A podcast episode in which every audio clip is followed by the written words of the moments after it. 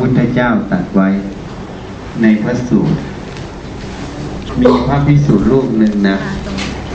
ไปทูลถามพระผู้มีพระภาคเจ้า อะไรอะเป็นเหตุเป็นปัจจัย ให้พระธรรมเทศนาไม่แจ่มแจ้งในพระทัยของพระตถาคตเจ้าพระเจ้าค่ะนี่พระพิสุไปถามพระพุทธเจ้า อะไรอะเป็นเหตุเป็นปัจจัย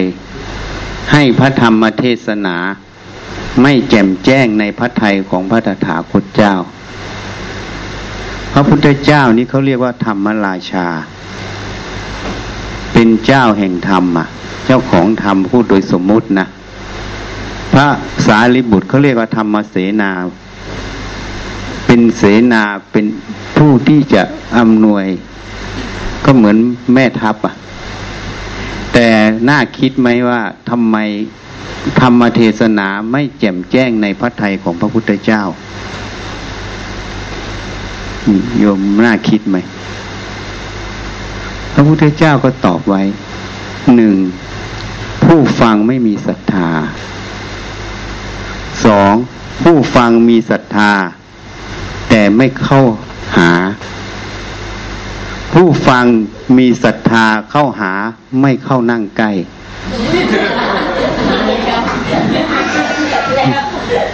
ผู้ฟังมีศรัทธาเข้าหาเข้านั่งใกล้ แต่ไม่ไต่ถาม ผู้ฟังมีศรัทธาเข้าหาเข้านั่งใกล้ ไต่ถาม แต่ไม่ตั้งสติฟังจดจำไป ผู้ฟัง มีศรัทธาเข้าหาเข้านั่งใกล้ไต่ถาม ตั้งสติฟังจดจำไป ก็ไม่นำไปปกคิดพิจารณา ผู้ฟังมีศรัทธาเข้าหาเข้านั่งใกล้ไต่ถาม ตั้งสติฟังจดจำไปพินิจพิจารณาเข้าใจอัตธรรมนั้นแล้วไม่นำไปปฏิบัติ ผู้ฟังมีศรัทธาเข้าหาเข้านั่งใกล้ไต่ถาม ตั้งสติฟังจดจำไปพิจารณาประพฤติปฏิบัติเมื่อผลออกมาแล้ว ไม่แนะนำคนอื่น อันนี้เป็นมูลเหตุ แห่งพระธรรมเทศนา ไม่แจ่มแจ้งในพระทัยของเราตถาคต ท่านก็เลยอยู่ด้วยความว่างนั่นเองธรรมะมีเหมือนไม่มีอะ จริง ๆ พระไทยของพระพุทธเจ้าเป็นเจ้าสมบัติแห่งธรรมธรรมน่าจะออกมาไม่ว่าหมวดใดบทใดสมควรแก่ผู้ฟังอย่างไร จะออกมาโดยอัตโนมัติ แต่พระองค์ก็ไม่มีคำที่จะตัดออกมา เพราะมันไม่มีเหตุปัจจัยที่จะให้ออก อันนี้เขาเรียกว่าเป็นอัตโนมัติ เหมือนหลวงปู่มั่นไปเทศอะเขาเรียกว่ามุตโตไทยอะเทศเหมือนเป็นมุตโตไทยคือออกจากใจของท่าน ถ่ายทอดออกจากใจของท่าน มีเจ้าคุณอุบาลีให้ฉายาไว้เขาเลยมาเขียนหนังสือมุตโตไทยอะเพราะธรรมะนั้นออกจากหัวใจของหลวงปู่มั่นการแสดงธรรมนี้บางครั้งเขาไม่ได้จำมาหรอกนะ ทำบทใดมันสมควรจะขึ้นมา มันจะขึ้นมาแล้วแสดงออกไป มันจึงออกจากใจไง ทีนี้ถ้าเหตุปัจจัยมันไม่มีทำมันก็ไม่มี อย่างหลวงตาบ้านตาดอะ อันนี้เทศแกงหม้อใหญ่ อันนี้แกงหม้อเล็ก แกงหม้อเล็กเพราะอะไรอะ เพราะผู้ฟังพร้อมที่จะรับธรรมชั้นสูง มันก็ออกหม้อเล็ก ผู้ฟังไปอยากกราบไหว้ คิดว่าพระอาหารหันต์ก็ไปกราบไหว้ จะได้บุญได้กุศลไปทำบุญทำทาน ก็เลยพูดแบบฝืนๆนะเพื่อปฏิสันฐานเฉยๆมันก็เลยแกงหม้อใหญ่ รสชาติไม่อร่อย มันก็เป็นอย่างนั้น เพราะว่าคนฟังไม่มีฐานที่จะรับธรรมธรรมะก็ไม่ออก มันเป็นของเขาเองอะ นั้นพระพุทธเจ้ายิ่งอัตโนมัติเลยพระพุทธเจ้าอัตโนมัติเลยถ้าการแสดงธรรมนั้นไม่ก่อประโยชน์ ต่อมนุษย์หรือเทวดา ท่านจะไม่แสดงธรรมเลยนั่นก็อยู่ของท่านด้วยความว่างของท่าน สุญญาตาอยู่ด้วยความว่างเป็นวิหารธรรม อยู่สุขสบายของท่านด้วยความว่างของท่าน เพราะมันไม่มีเหตุให้ทำออก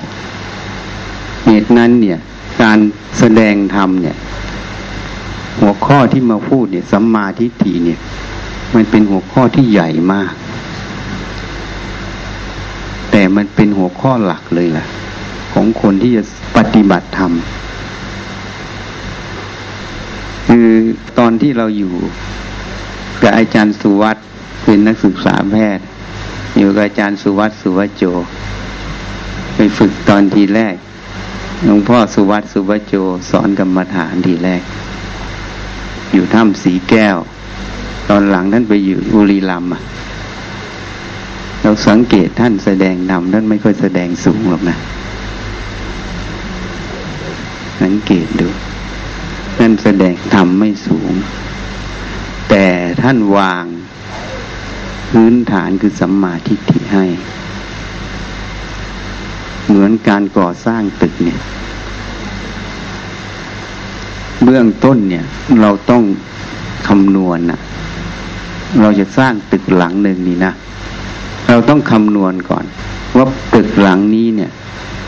มันสูงเท่าไหร่อย่างไร ฐานลากจะทำอย่างไร ดินจะรับได้ไหม แล้วจะก่อยังไงนี่ความเห็นตัวนี้มันต้องก่อน ถ้าตรงนี้ไม่ถูกนะเราทำเข้าไปตั้งแต่ทีแรกเนี่ย ปัญหามันตามมา ตามมาตั้งแต่คิดจะทำแล้วนะถ้ามันผิดตั้งแต่ต้นเนี่ย เหมือนยกตัวอย่างแบบให้เห็นชัดๆเหมือนเราจะสร้างตึกห้าชั้นเนี่ย เราใช้เหล็กสองหุ่นเนี่ย เป็นเหล็กคานเหล็กเสาเนี่ย เหลือลื้อเท่านั้นละมันทับหัวแล้ว เพราะคอนกรีตนั้นมันรับไม่ได้ เพราะเหล็กมันเล็กอะแค่เราคิดทำนี่นะ ปัญหามันจะตามมาเลย พอทำลงมือปั๊บผลจะออกทันทีนี่เพราะฉะนั้นการปฏิบัติธรรมเนี่ย ก็เหมือนการสร้างตึกนั่นเอง การจะสร้างตึกหลังหนึ่งเนี่ย ต้องคำนวณให้ถูกต้องก่อน ว่าตึกหลังนี้เนี่ย เราจะทำฐานรากอย่างไร จะใช้หินเท่าไหร่ ใช้ปูนเท่าไหร่ ใช้เหล็กขนาดเท่าไหร่ เสาจะใหญ่ขนาดไหน คานจะสูงขนาดไหน อันนี้พอเราคำนวณหมดตั้งแต่ต้นจนจบวิศวกรจะรู้ เขาจะคำนวณตั้งแต่ฐานรากจนถึงข้างบน พอคำนวณเสร็จแล้วนะอันนี้อย่างหนึ่ง พออย่างที่สองเวลาทำการก่อสร้างเนี่ยพอเวลาก่อสร้างหน้างานจริง ๆ เนี่ย การขุดหลุมเนี่ย หลุมมันจะต้องได้ขนาดไหมก็ต้องติดตามดู พื้นดินตรงนั้นมันแข็งไหมเราจะเทฐานตรงนี้ บางทีฝนมันตกลงไป พื้นที่ขุดไว้มันแฉะดินมันนิ่ม เราก็ต้องโกยออกถ้าไม่โกยออกเทฐานลากเลย มันก็จะทำให้ ซุดตัวได้ เพราะพอดินมันยุบตัวลง แค่มันยุบเซนหนึ่งนี่ตึกมันจะล้าวได้ ข้างบน ทีนี้การผูกเหล็ก ก็ต้องผูกให้ถูกตามแบบ การต่อเหล็กก็ต้องต่อให้ถูกแบบ แล้วก็ค่อยตั้งขึ้นตั้งขึ้น การผสมปูนก็ต้องให้ถูกต้อง การค้ำยันสร้างที่สูงขึ้นไปค้ำแบบไหนก็ต้องถูกต้อง จนสุดท้ายมันเสร็จมาเป็นตัวตึก แล้วก็ฉาบแล้วก็ทำอะไร มันก็สวยงาม เพราะฉะนั้นการปฏิบัติทำเหมือนการสร้างตึกนั่นเองอันนี้เทียบให้ฟังอะถ้าเราจะปฏิบัติธรรมเนี่ยก็เหมือนเราสร้างตึก การจะเข้าใจแบบแปลนเข้าใจการก่อสร้างทั้งหมดพวกนี้เนี่ย นี่เราต้องมีสัมมาทิฏฐินั่นเอง เห็นชอบ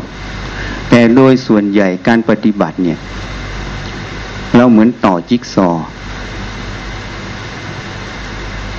เคยเล่นไหมจิ๊กซอ เอาตัวหนึ่งวางไว้ อีกตัวหนึ่งมาวาง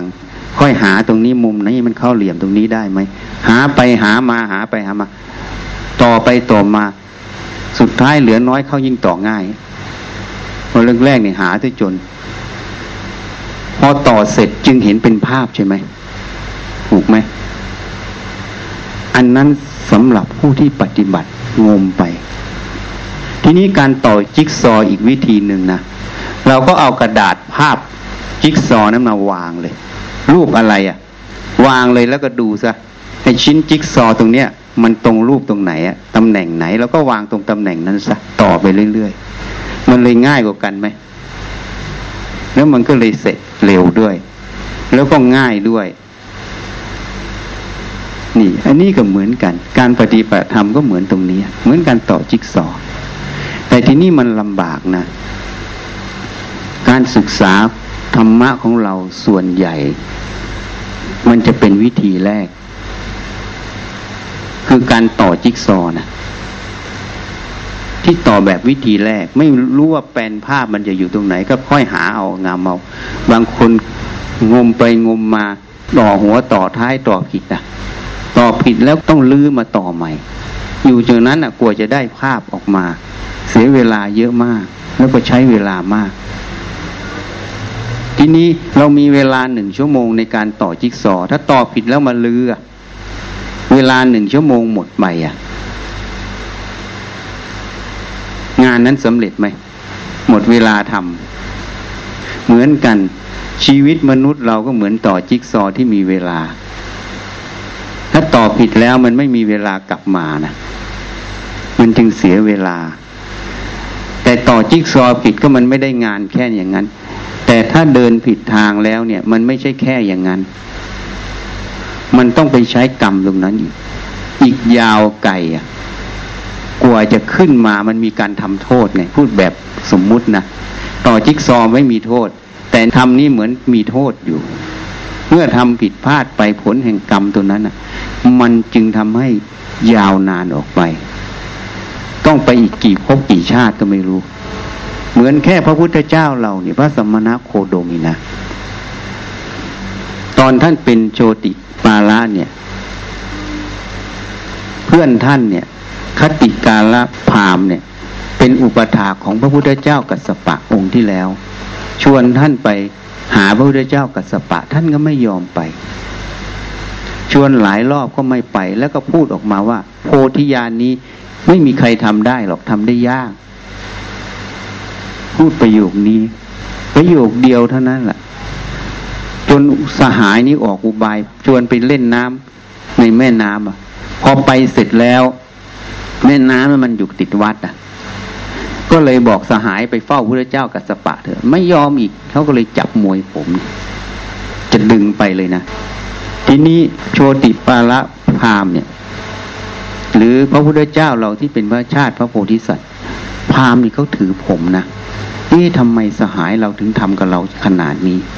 จุดคิดขึ้นมาเลยยอมไป พอยอมไปแล้วก็ได้ฟังธรรมพระพุทธเจ้ากัสปะจึงออกบวชอะ แล้วก็ได้รับพุทธบัญญัก่อนว่าจะเป็นพระพุทธเจ้าองค์ต่อไป คือพระสมณะโคดมต่อจากเราตถาคตนี่พุทธเจ้ากับสปะพยากรณ์แต่ผลแห่งกรรมที่ท่านบอกว่าโพธิญาณนี้ทำได้ยากทำให้ท่านต้องออกทรมานกายหกปี นี่คือกรรม นี่พระพุทธเจ้าเรานี้ตัดไว้ที่ท่านต้องทำความเพียรถึงหกปีทรมานกายนี้ เพราะกรรมที่ท่านหลุดวาจาไปว่าโพธิญาณนี้ทำได้ยาก ไม่มีใครทำได้ ต้องใช้กรรมวจีกรรมตัวเนี้ยถึงหกปี ในพระไตรปิฎกไปดูได้เลย ตั้งแต่พระเจ้าทีปังกรลงมา จนถึงพระเจ้ากัสปะ ไม่มีใครที่จะออกตัดสรู้ใช้เวลาเกินหนึ่งปี ยี่สิบสี่พระองค์ไม่เคยใช้เวลาเกินหนึ่งปี มีแต่พุทธเจ้าของเราพระองค์เดียวเท่านั้น ที่ใช้เวลาถึงหกปี แล้วท่านก็ตัดไว้ด้วยว่านี่คือกรรมของท่าน ที่ท่านสร้างกรรมไว้ด้วยวจีกรรมประโยคนั้น ขนาดเป็นพระโพธิสัตว์ที่เที่ยงแท้ได้รับพุทธบยากร จากพระพุทธเจ้า มายี่สิบสามพระองค์ต่อเนื่องมาตั้งแต่พระเจ้าทีมังกรยังพลาดเลยเนี่ย เพราะนั้นสัมมาทิฏฐินี้สำคัญมาก เห็นผิดนิดเดียวไปไกลเลยอะใช้เวลาอีกยาวเลย เราจึงมาสังเกตดูหลวงพ่อสุวัตท่านไม่ได้เทศสูงหรอก แต่ท่านปรับพื้นฐานให้ แนะนำพื้นฐานให้เข้าใจเมื่อพื้นฐานมันดีมันก็ค่อย ๆ เดินไปเองอะ มันก็จะค่อยไปถูกทางไปเอง เพราะฉะนั้นพระผู้มีพระภาคเจ้าจึงบอกไว้ทำนี้ได้โดยง่ายทำนี้ไม่ได้โดยยากทำที่ได้โดยยาก ไม่ใช่ธรรมของเราตถาคต หลวงปู่มั่นจึงมาขยายความอีกที่ได้โดยยากเพราะหนึ่งเกียรติค้านไม่ปฏิบัติสองปฏิบัติผิดทาง มีอยู่สองข้อเนี่ยทีนี้พระพุทธเจ้าก็ตัดอีกอะทำนี้ได้โดยง่ายไม่ใช่ได้โดยยากทำที่ได้โดยยากไม่ใช่ธรรมของเราตถาคตนะพระองค์ตัดไว้ พระองค์ทำสิ่งที่ยากให้ง่าย พระองค์เนี่ยทำสิ่งที่ลึกซึ้ง สุขุมคำพีรภาพลึกมากให้ตื้นนะ ทำที่ละเอียดอ่อน พระองค์สามารถแสดงออกมาให้มันตื้นๆเข้าใจง่าย ๆ ท่านทำสิ่งที่ยากให้เป็นเรื่องง่ายได้ แต่ยุคสมัยเหล่านี้นะทำเรื่องง่ายให้มันยากทำเรื่องง่ายให้มันยาก มันก็เลยเป็นปัญหาไง มันเป็นปัญหาที่มันเลยค้านกันอยู่เห็นไหม เพราะอะไรอะ เดี๋ยวอันนั้นคนนั้นว่างี้คนนี้ว่างั้นอย่างนั้นอย่างนี้ไป มันเลยวุ่นวายไปหมด คนฟังก็เลยจับหลักไม่ได้ แล้วก็เลยจับไปคนลักตอนเหมือนต่อจิ๊กซอทีแรกที่พูดให้ฟังจิ๊กทอแบบแรก ต้องงมหาทีละอันมาใส่กัน กับคนที่เขามีแผนที่มีรูปภาพจิ๊กซอหมดแล้ววางไว้เลยเขาเอามาต่อกันตามรูปเลย เพราะเขารู้แล้วว่ารูปนั้นจะไปยังไง กับคนที่ไม่รู้รูปเลยต้องหาจากแผ่นจิ๊กซอแต่ละแผ่นนะมันเลยยากกว่ากันมาก เพราะนั้นคุณจึงไม่พูดไงส่วนใหญ่ปฏิบัติธรรมเรานี้เราไม่ได้พูดเลยว่า ที่สุดมันไปยังไง เบื้องต้นมันไปยังไง ท่ามกลางมันไปยังไง แล้วที่สุดมันจะไปยังไงเขาเรียกแผนที่ พอไม่พูดแผนที่ให้ฟังกัน มีแต่เน้นกันว่าต้องอย่างนั้นต้องทำอย่างนี้ อย่างนี้ดีอย่างนั้นถูกอย่างนี้อย่างนั้น มันเลยเป็นตัวจิ๊กซอแต่ละตัวนะตัวจิ๊กซอแต่ละตัวมาเรียงต่อกันต่อกันต้องหาเองอะ่ะ มันก็เลยเป็นเรื่องที่ลำบากที่ยากมาก นี่มันเลยเป็นเรื่องที่ เราเรียนมาเราก็เรียนแบบนี้เหมือนกัน เราก็เรียนแบบนี้เหมือนกัน แต่เวลาพระพุทธเจ้าแสดงธรรมเนี่ย ท่านไม่ได้แสดงธรรมแบบนี้นะ เพราะถ้าเราดูในพุทธประวัติเนี่ยนะ เวลาแสดงธรรมปั๊บพิสุหรือญาติโยมเนี่ย บรรลุธรรมพระโสดาสกิทาอนาคาอรหันเนี่ย เฉพาะพระพักเลยนะ แล้วก็มากมาย แล้วก็ไม่ใช่แค่มนุษย์นะเทวดาที่มีอุปนิสัยกับมนุษย์ที่มาฟังธรรมพร้อมมนุษย์ตอนนั้น บรรลุธรรมไปมากเลยอะเฉ พาะพระพักเลยนะบรรลุธรรมพร้อมกับมนุษย์ พอมนุษย์คนนี้บรรลุปั๊บเทวดาองค์นี้บรรลุเลย พร้อมกันเลยมันเพราะอะไรอะท่านไม่ได้จ่อจิ๊กซออย่างนี้นะพระพุทธเจ้านี่ท่านมี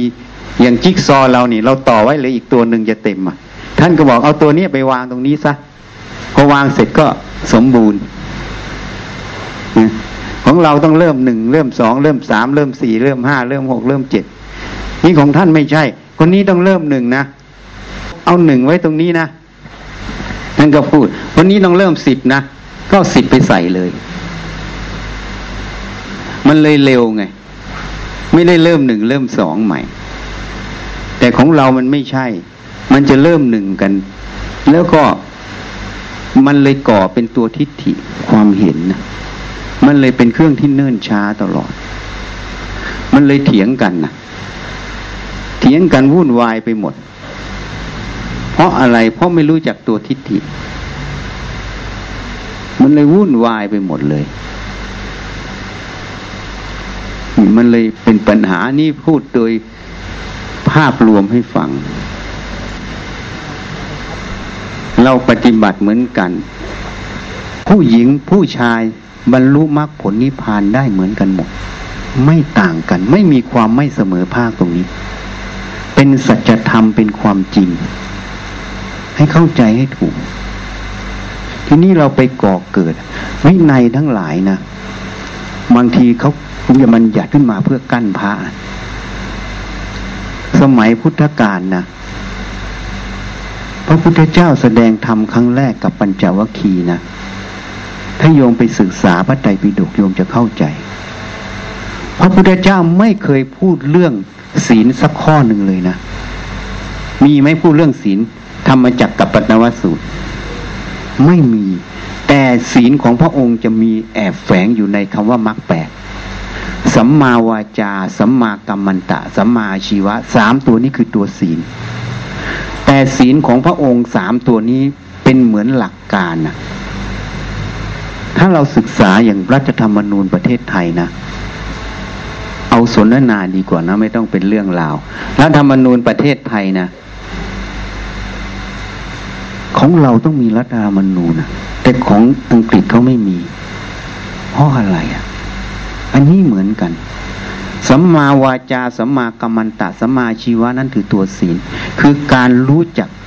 การพูดการกระทำที่ชอบ คือตัวปัญญานั่นเองมันรู้เหตุรู้ผล เหมือนรัฐธรรมนูญอังกฤษอะ คนประชาชนเขารู้อะ มันยอมรับกันตรงเนี้ย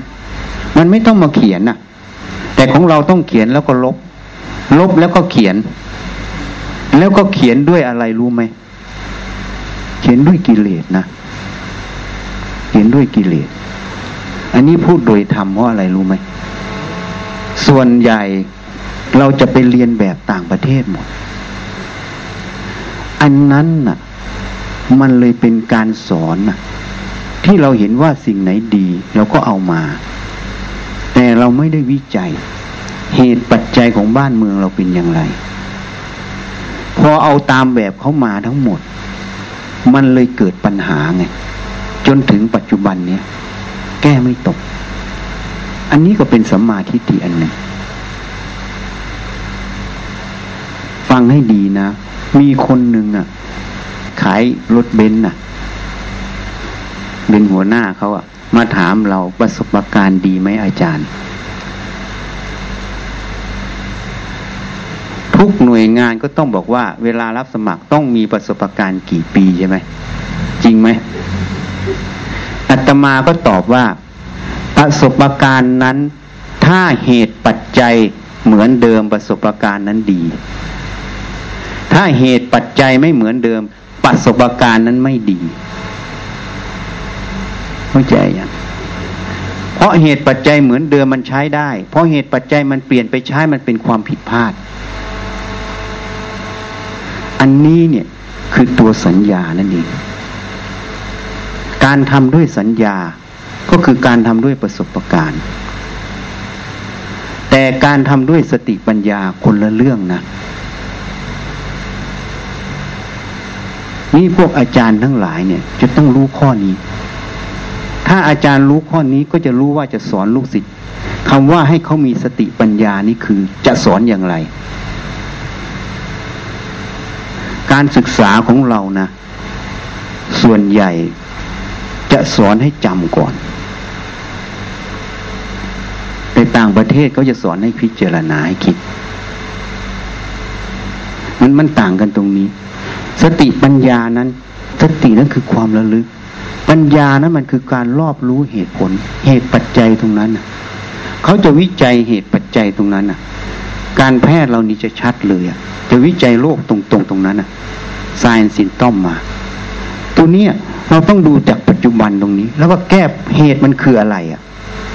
ผลที่มันแสดงออกเหตุมันมาจากไหน นี่ตัวนี้ต่างหากวิจัยเหตุผลตรงนี้ ตัวนี้มันจึงเป็นตัวสติปัญญาไง ไม่ใช่ประสบการณ์ตัวประสบการณ์มันจะเป็นตัวสัญญา สัญญายังต้องผูกสติปัญญายกขึ้นมาวิจัยอีก มันจึงเรียกว่าสัญญาอนิจจา สัญญาอนัตตาไง สัญญาไม่เที่ยง สัญญาไม่ใช่ของเรา ไม่ใช่เรา ไม่ใช่ตัวตนของเรา ตัวสัญญาณขันนี้จะต้องถูกสติปัญญายกขึ้นวิจัยอีกทีหนึ่งมันต่างกันตรงนี้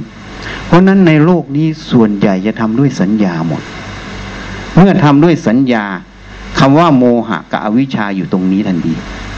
เข้าใจย่างทีเนี้ยเนี่ยบอกเกิดมันอยู่ตรงนี้ เหตุนั้นมีพระพิสุฟังธรรมของพระผู้มีพระภาคเจ้าจำได้หมด ห้าสิบรูปหรือเท่าไหร่จำไม่ได้แล้วจำนวนจำได้หมดห้องได้หมด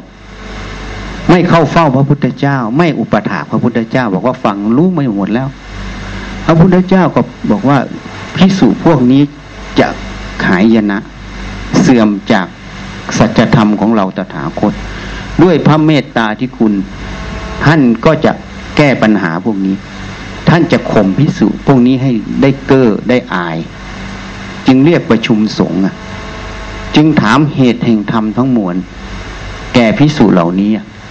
พอถามว่าอะไรเป็นเหตุแห่งธรรมทั้งปวงพิสูจพวกนี้ตอบไม่ได้อะจึงรู้ตัวว่าที่เราจำพุทธพจน์ได้ทั้งหมดท่องได้ ไม่ใช่แล้ว จึงมาอุปถากมาฟังธรรมพระเจ้าใหม่ แล้วก็สำเร็จเป็นพระอรหันต์หมด ตัวสัญญานั่นเองอะเป็นเหตุแห่งมูลเหตุแห่งธรรมทั้งปวงเป็นตัวหมายให้รู้อะเพราะเขาจะไม่รู้จักตัวสัญญาเขาจำได้หมดพุทธพจน์กี่บทเขาจำได้หมด แต่ความที่เขาจำได้ทั้งหมดนั่นคือตัวสัญญา ไม่ใช่ตัวสติปัญญานี่แยกให้ออก ให้รู้จักคนส่วนใหญ่จะทำด้วยตัวสัญญาหมดไม่ได้ทำด้วยสติปัญญาล้วนๆผลมันจึงต่างกันไงพอทำด้วยสัญญาตัวนี้เนี่ย โมหะวิชาจะเกิดอาศัยเกิดเนี่ยเป็นเหตุไงเข้าใจอย่างนั้นมันอาศัยตัวสัญญาตัวเนี้ยเกิด มันจึงเป็นมูลเหตุแห่งธรรมทั้งปวงเพราะฉะนั้นเนี่ย ท่านจึงตัดไว้อะตัวสัญญาตัวหมายรู้นั่นแม้แต่หมายรู้พระนิพพานเป็นของเรา ก็ยังเป็นมิจฉาทิฏฐิขนาดนั้นนะพระพุทธเจ้าตัดไว้ถึงขนาดนั้น มันละเอียดอ่อนมาก นี่ยังพูดให้ฟังอะว่า สัญญากับสติปัญญาคนละตัวนะ แยกให้ออกนะ มันใกล้กันมาก เราใช้สัญญามากซะจนเราคิดว่ามันคือตัวปัญญานั่นเอง แต่จริง ๆ ไม่ใช่นะ ทีนี้พูดอีกนิดหนึ่ง พระอรหันตสาวกกับพระปัจเจกไม่สามารถละนิสัยวาสนาได้ แต่พระพุทธเจ้านี่สามารถละได้นะหลุดพ้นเหมือนกัน มีพุทธการนะพิสูจรูปหนึ่งสำเร็จแล้วเรียกพิสูจด้วยกันไอ้ถอยไอ้ถอยเขาก็ไปทูลพระพุทธเจ้าว่าพูดหยาบคายพระเจ้าก็รู้อยู่ ก็เรียกมาถามเธอพูดเช่นนั้นจริงไหมจริงพระเจ้าค่ะ พระองค์บอกว่าเขาไม่มีโทษ เพราะไอ้ถอยก็หมายความว่าคุณนะมันสมมุติ แล้วอีกอย่างหนึ่งจิตท่านบริสุทธิ์เป็นพระอราหันต์แต่นิสัยที่ท่านติดมาเมื่อห้าร้อยชาติ เกิดห้าร้อยชาติต่อเนื่องกันเป็นหัวหน้าคนนะคุมบริษัทบริวารลูกน้องทำงานอะไอ้ถอยไอ้ถอยเนี่ยมันติดมาห้าร้อยชาติอะพอสำเร็จแล้วมันแก้คำพูดนี้ไม่ได้คำว่าไอ้ข่อยคือคุณนะพระองค์ว่าไม่มีโทษ เพราะเขาไม่มีโทสะแล้วเขาก็ไม่ได้หลง เขาไม่ได้ติดในสมมุตินั้นด้วย นี่ ทีนี้ภาษาลีบุตรอะ ก็มีปัญหาเหมือนกันภาษาลีบุตรพอเห็นคลองกระโดดข้ามเลย คนก็ไปทูลพระพุทธเจ้าทำไมอัครสาวกเบื้องขวา แม่ทัพแห่งธรรมไม่มีความสำรวม กระโดดเหมือนลิง พระผู้มีพระภาคเจ้าก็ตัดไว้อีก นั้นเป็นนิสัยของสารีบุตร สารีบุตรเคยเกิดเป็นลิงห้าร้อยชาติ จึงมีนิสัยว่องไว แล้วอีกอย่างหนึ่งพวกปัญญามันจะว่องไวเนี่ยพวกนี้มันเป็นอย่างนั้น อันนี้ละไม่ได้ มีอย่างเดียวคือเราตัดถาคตละนิสัยวาสนาพวกนี้ได้ สาวกไม่สามารถละได้ เพราะมันละเอียดมันเนื่องตัวสัญญาด้วยเหมือนกัน แต่เป็นสัญญาที่ไม่ใช่เนื่องกิเลส มันละเอียดมากมันต้องสติสัมปชัญญะปัญญาที่มันซักฟอกจิต ตอนอาสวะขยานมันสิ้นมันซักฟอกไปหมด มันจึงเปลี่ยนนิสัยวาสนาซึ่งเป็นพุทธบารมีอย่างเดียว สาวกไม่ได้ มีบ้างที่มันเคยออกมานะ่ะ เท่านั้นน่ะ มันเป็นนิสัยวาสนาเฉยๆเนี่ยมันเป็นอย่างนั้น เพราะฉะนั้นนี่ให้เข้าใจ มันมีหลายอย่าง ตัวสติปัญญากับตัวสัญญาคนละตัวนะเขาจึงมาถามเราเราก็ตอบเขาอย่างนี้เราตอบแบบเป็นกลางที่สุดเลยนะ ถ้าประสบการณ์นั้น เหตุปัจจัยปัจจุบันตรง ประสบการณ์นั้นได้ประโยชน์ ถ้าเหตุปัจจัยไม่ตรง ในปัจจุบันนั้นเหตุปัจจัยไม่ตรง ประสบการณ์นั้นเป็นโทษ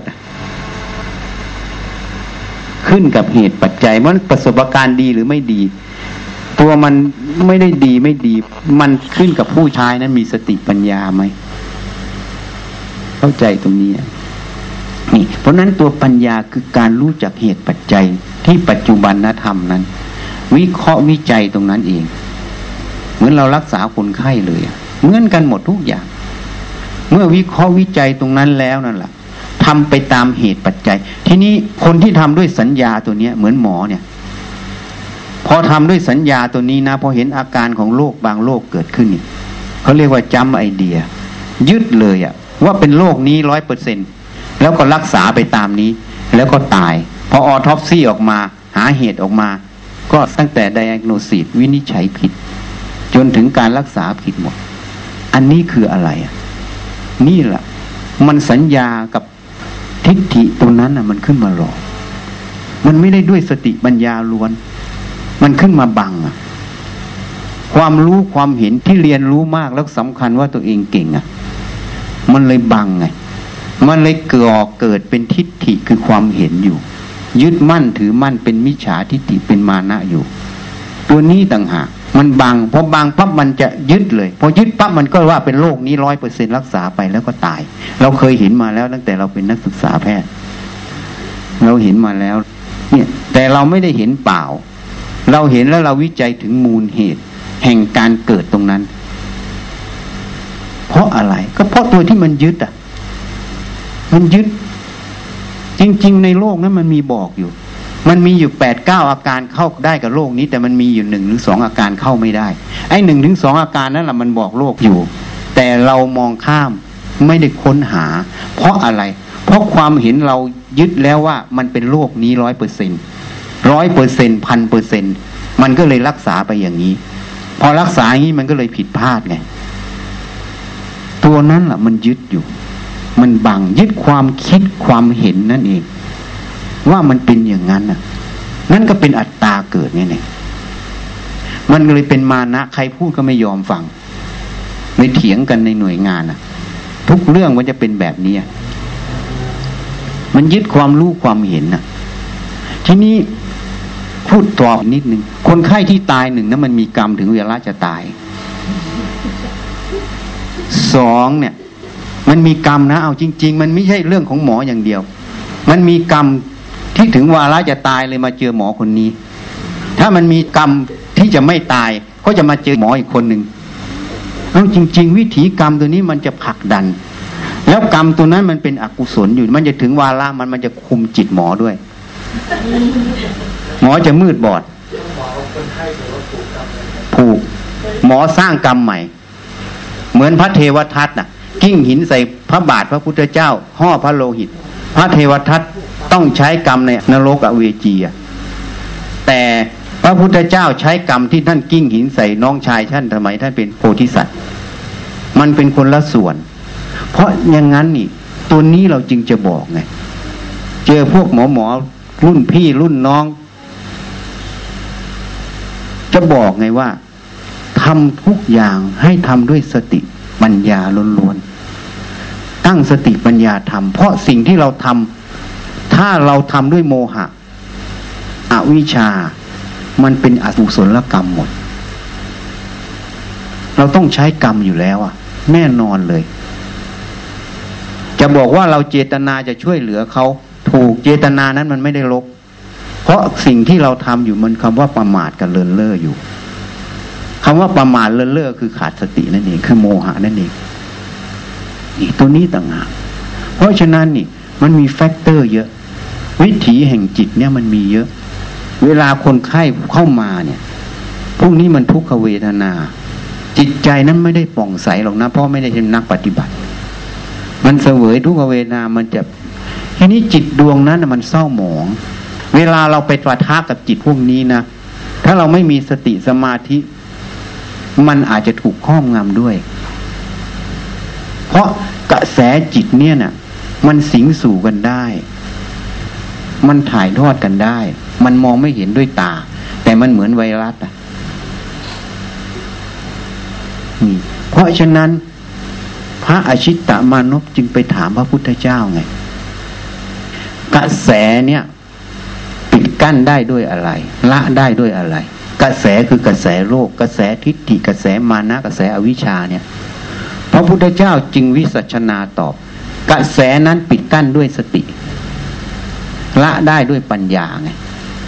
ถ้าเราฝึกสติจนมันรอบเนี่ยสติจนมันเป็นกำลังเป็นอัตโนมัติ ฝึกมากเข้าแล้วเราหัดวิเคราะห์วิจัยเรื่อยๆ ไม่นิ่งนอนใจในการทั้งปวงเนี่ยมันจะคล่องตัว เวลามันเข้ามาเนี่ย สติมันระลึกมันจะเบรกเอาไว้ก่อน กั้นไว้แล้ว ทีนี้มันเกิดอะไรขึ้นในใจเนี่ย มันน้อยหนึ่งนิดหนึ่งมันจะเห็น ถ้าคนฝึกสติสมาธิเรื่อยๆละเอียดเข้าเนี่ย กระแสพวกนี้มันเข้ามาเขาจะอ่านออก ไม่นั้นเขาจะรู้ว่าละจิตกันได้เลยมีไม่รู้ว่าละจิตกันนะนี่มันเข้ามาเขาจะอ่านออก มันแปลกปลอมเข้ามาเขาจะรู้ ปัญญามันจะวิจัยเลย นี่คืออะไร นี่แหละวิปัสสนามันเกิดตรงนี้ แล้วมันจะละไป เพราะฉะนั้นนี่ให้เข้าใจฝึกสติให้มากสติเป็นตัวเบรกปัญญาเห็นแจ้งสิ่งที่มันปรากฏในกายใจเราเนี่ยคืออะไร มันเห็นแจ้งพอเห็นแจ้งปับ๊บความหลง มันจะอาศัยเกิดไม่ได้ อวิชาก็อาศัยเกิดไม่ได้ในขณะจิตนั้น จิตนั้นจึงประกอบด้วยวิชา เมื่อประกอบด้วยวิชาจึงเป็นสัมมาทิฏฐิไง เห็นชอบไง เมื่อเห็นถูก ก็คิดถูก เป็นสัมมาสังกัปปะ เมื่อคิดถูกก็พูดถูก เป็นสัมมาวาจา พูดถูกกระทำถูกเป็นสัมมากัมมันตะสัมมาอาชีวะไงเนี่ยสายมันอยู่แค่เนี้ยเมื่อจิตนั้นประกอบด้วยอวิชชา เมื่อประกอบด้วยวิชาก็เกิดการเห็นผิดเป็นมิจฉาทิฏฐินั่นเอง เมื่อเห็นผิดก็คิดผิด เมื่อคิดผิดก็พูดผิดก็ทำผิดไง ผิดไปตลอดสาย นี่ความผิดตัวเนี้ยมันเลยเป็นอกุศลกรรมไงกรรมที่เป็นอกุศล ที่มันทำถูกมันเลยเป็นกุศลกรรมไงกรรมที่เป็นกุศลคำว่ากุศลกรรม จริง ๆ เรามาแปลภาษาเราว่าบุญกับบาปนี่มันก็ถูกนะ แต่มันไม่ได้อัด เราต้องแปลภาษาบาลีชัดๆง่าย ๆคำว่ากุศลกรรมเนี่ยคือกรรมที่ฉลาดนั่นเอง เขาเลยมาเป็นภาษาไง อย่างการเดินนโยบายต่างประเทศ กุศโลบายไง กุศลบวกอุบาย ก็เป็นกุศโลบาย ใช่ไหมกุศโลบายนั่นเองคือความฉลาด กุศลนั่นแหะคือความฉลาด กรรมที่ฉลาดนั่นเองอกุศลอะคือไม่ไม่ฉลาด กรรมที่ไม่ฉลาด แต่ภาษาไทยเรากุศลคือดีใช่ไหมอกุศลคือ บาปไม่ดี แค่นั้น มันก็เลยไม่ได้ความหมาย ไม่ได้อัด ไม่รู้วิธีปฏิบัติ ถ้าแปลแบบอาตมาแปลให้ฟังเนี่ย จะได้วิธีปฏิบัติ กุศลคือความฉลาด อกุศลคือความไม่ฉลาดคำว่าฉลาดไม่ฉลาดรู้จักแค่นี้ก็เป็นสัมมาทิฏฐิแล้วนะคำว่าฉลาดนั้นน่ะ มันออกมาจากจิตนะ จิตที่ฝึกฝนอบรมด้วยสติปัญญานั้นน่ะ มันจึงฉลาด จิตที่อบรมด้วยอวิชชาน่ะ มันจึงไม่ฉลาดไง มันมีอยู่แค่นั้นอะ เมื่อมันฉลาด มันแสดงกรรมได้สามทาง มโนกรรมคือความคิดนึกวจีกรรมคือคำพูด กายกรรมคือการกระทำด้วยกาย กายกรรมวจีกรรมมาจากมโนกรรมไง ต้นตอมันคือมโนกรรม สายน้ำต้นน้ำอะ อยู่ตรงนี้คือจิตนั่นเอง คือมโนกรรมนี่มโนกรรมถูกต้องกายกรรมวจีกรรมก็ถูก มโนกรรมผิด กายกรรมวจีกรรมก็ผิดไงถ้าเรารู้แค่นี้การประพฤติปฏิบัติง่ายแล้ว เรามาอบรมจิตตัวเนี้ยให้มันฉลาดแค่นั้นนะให้มันฉลาด ให้มันทำสิ่งที่ถูกต้องคำว่าถูกต้องอะไรเป็นเครื่องวัดนะอะไรเป็นเครื่องวัดคำว่าถูกต้องไม่ใช่แบบทางโลกนะ ไม่ใช่หลักกูนะ ความเห็นกูหรือความเห็นหมู่มากเป็นอย่างนี้ กูทำอย่างนี้เรียกว่าถูกต้องไม่ใช่ ความถูกต้องหมายความว่า ตรงต่อสัจธรรมความจริง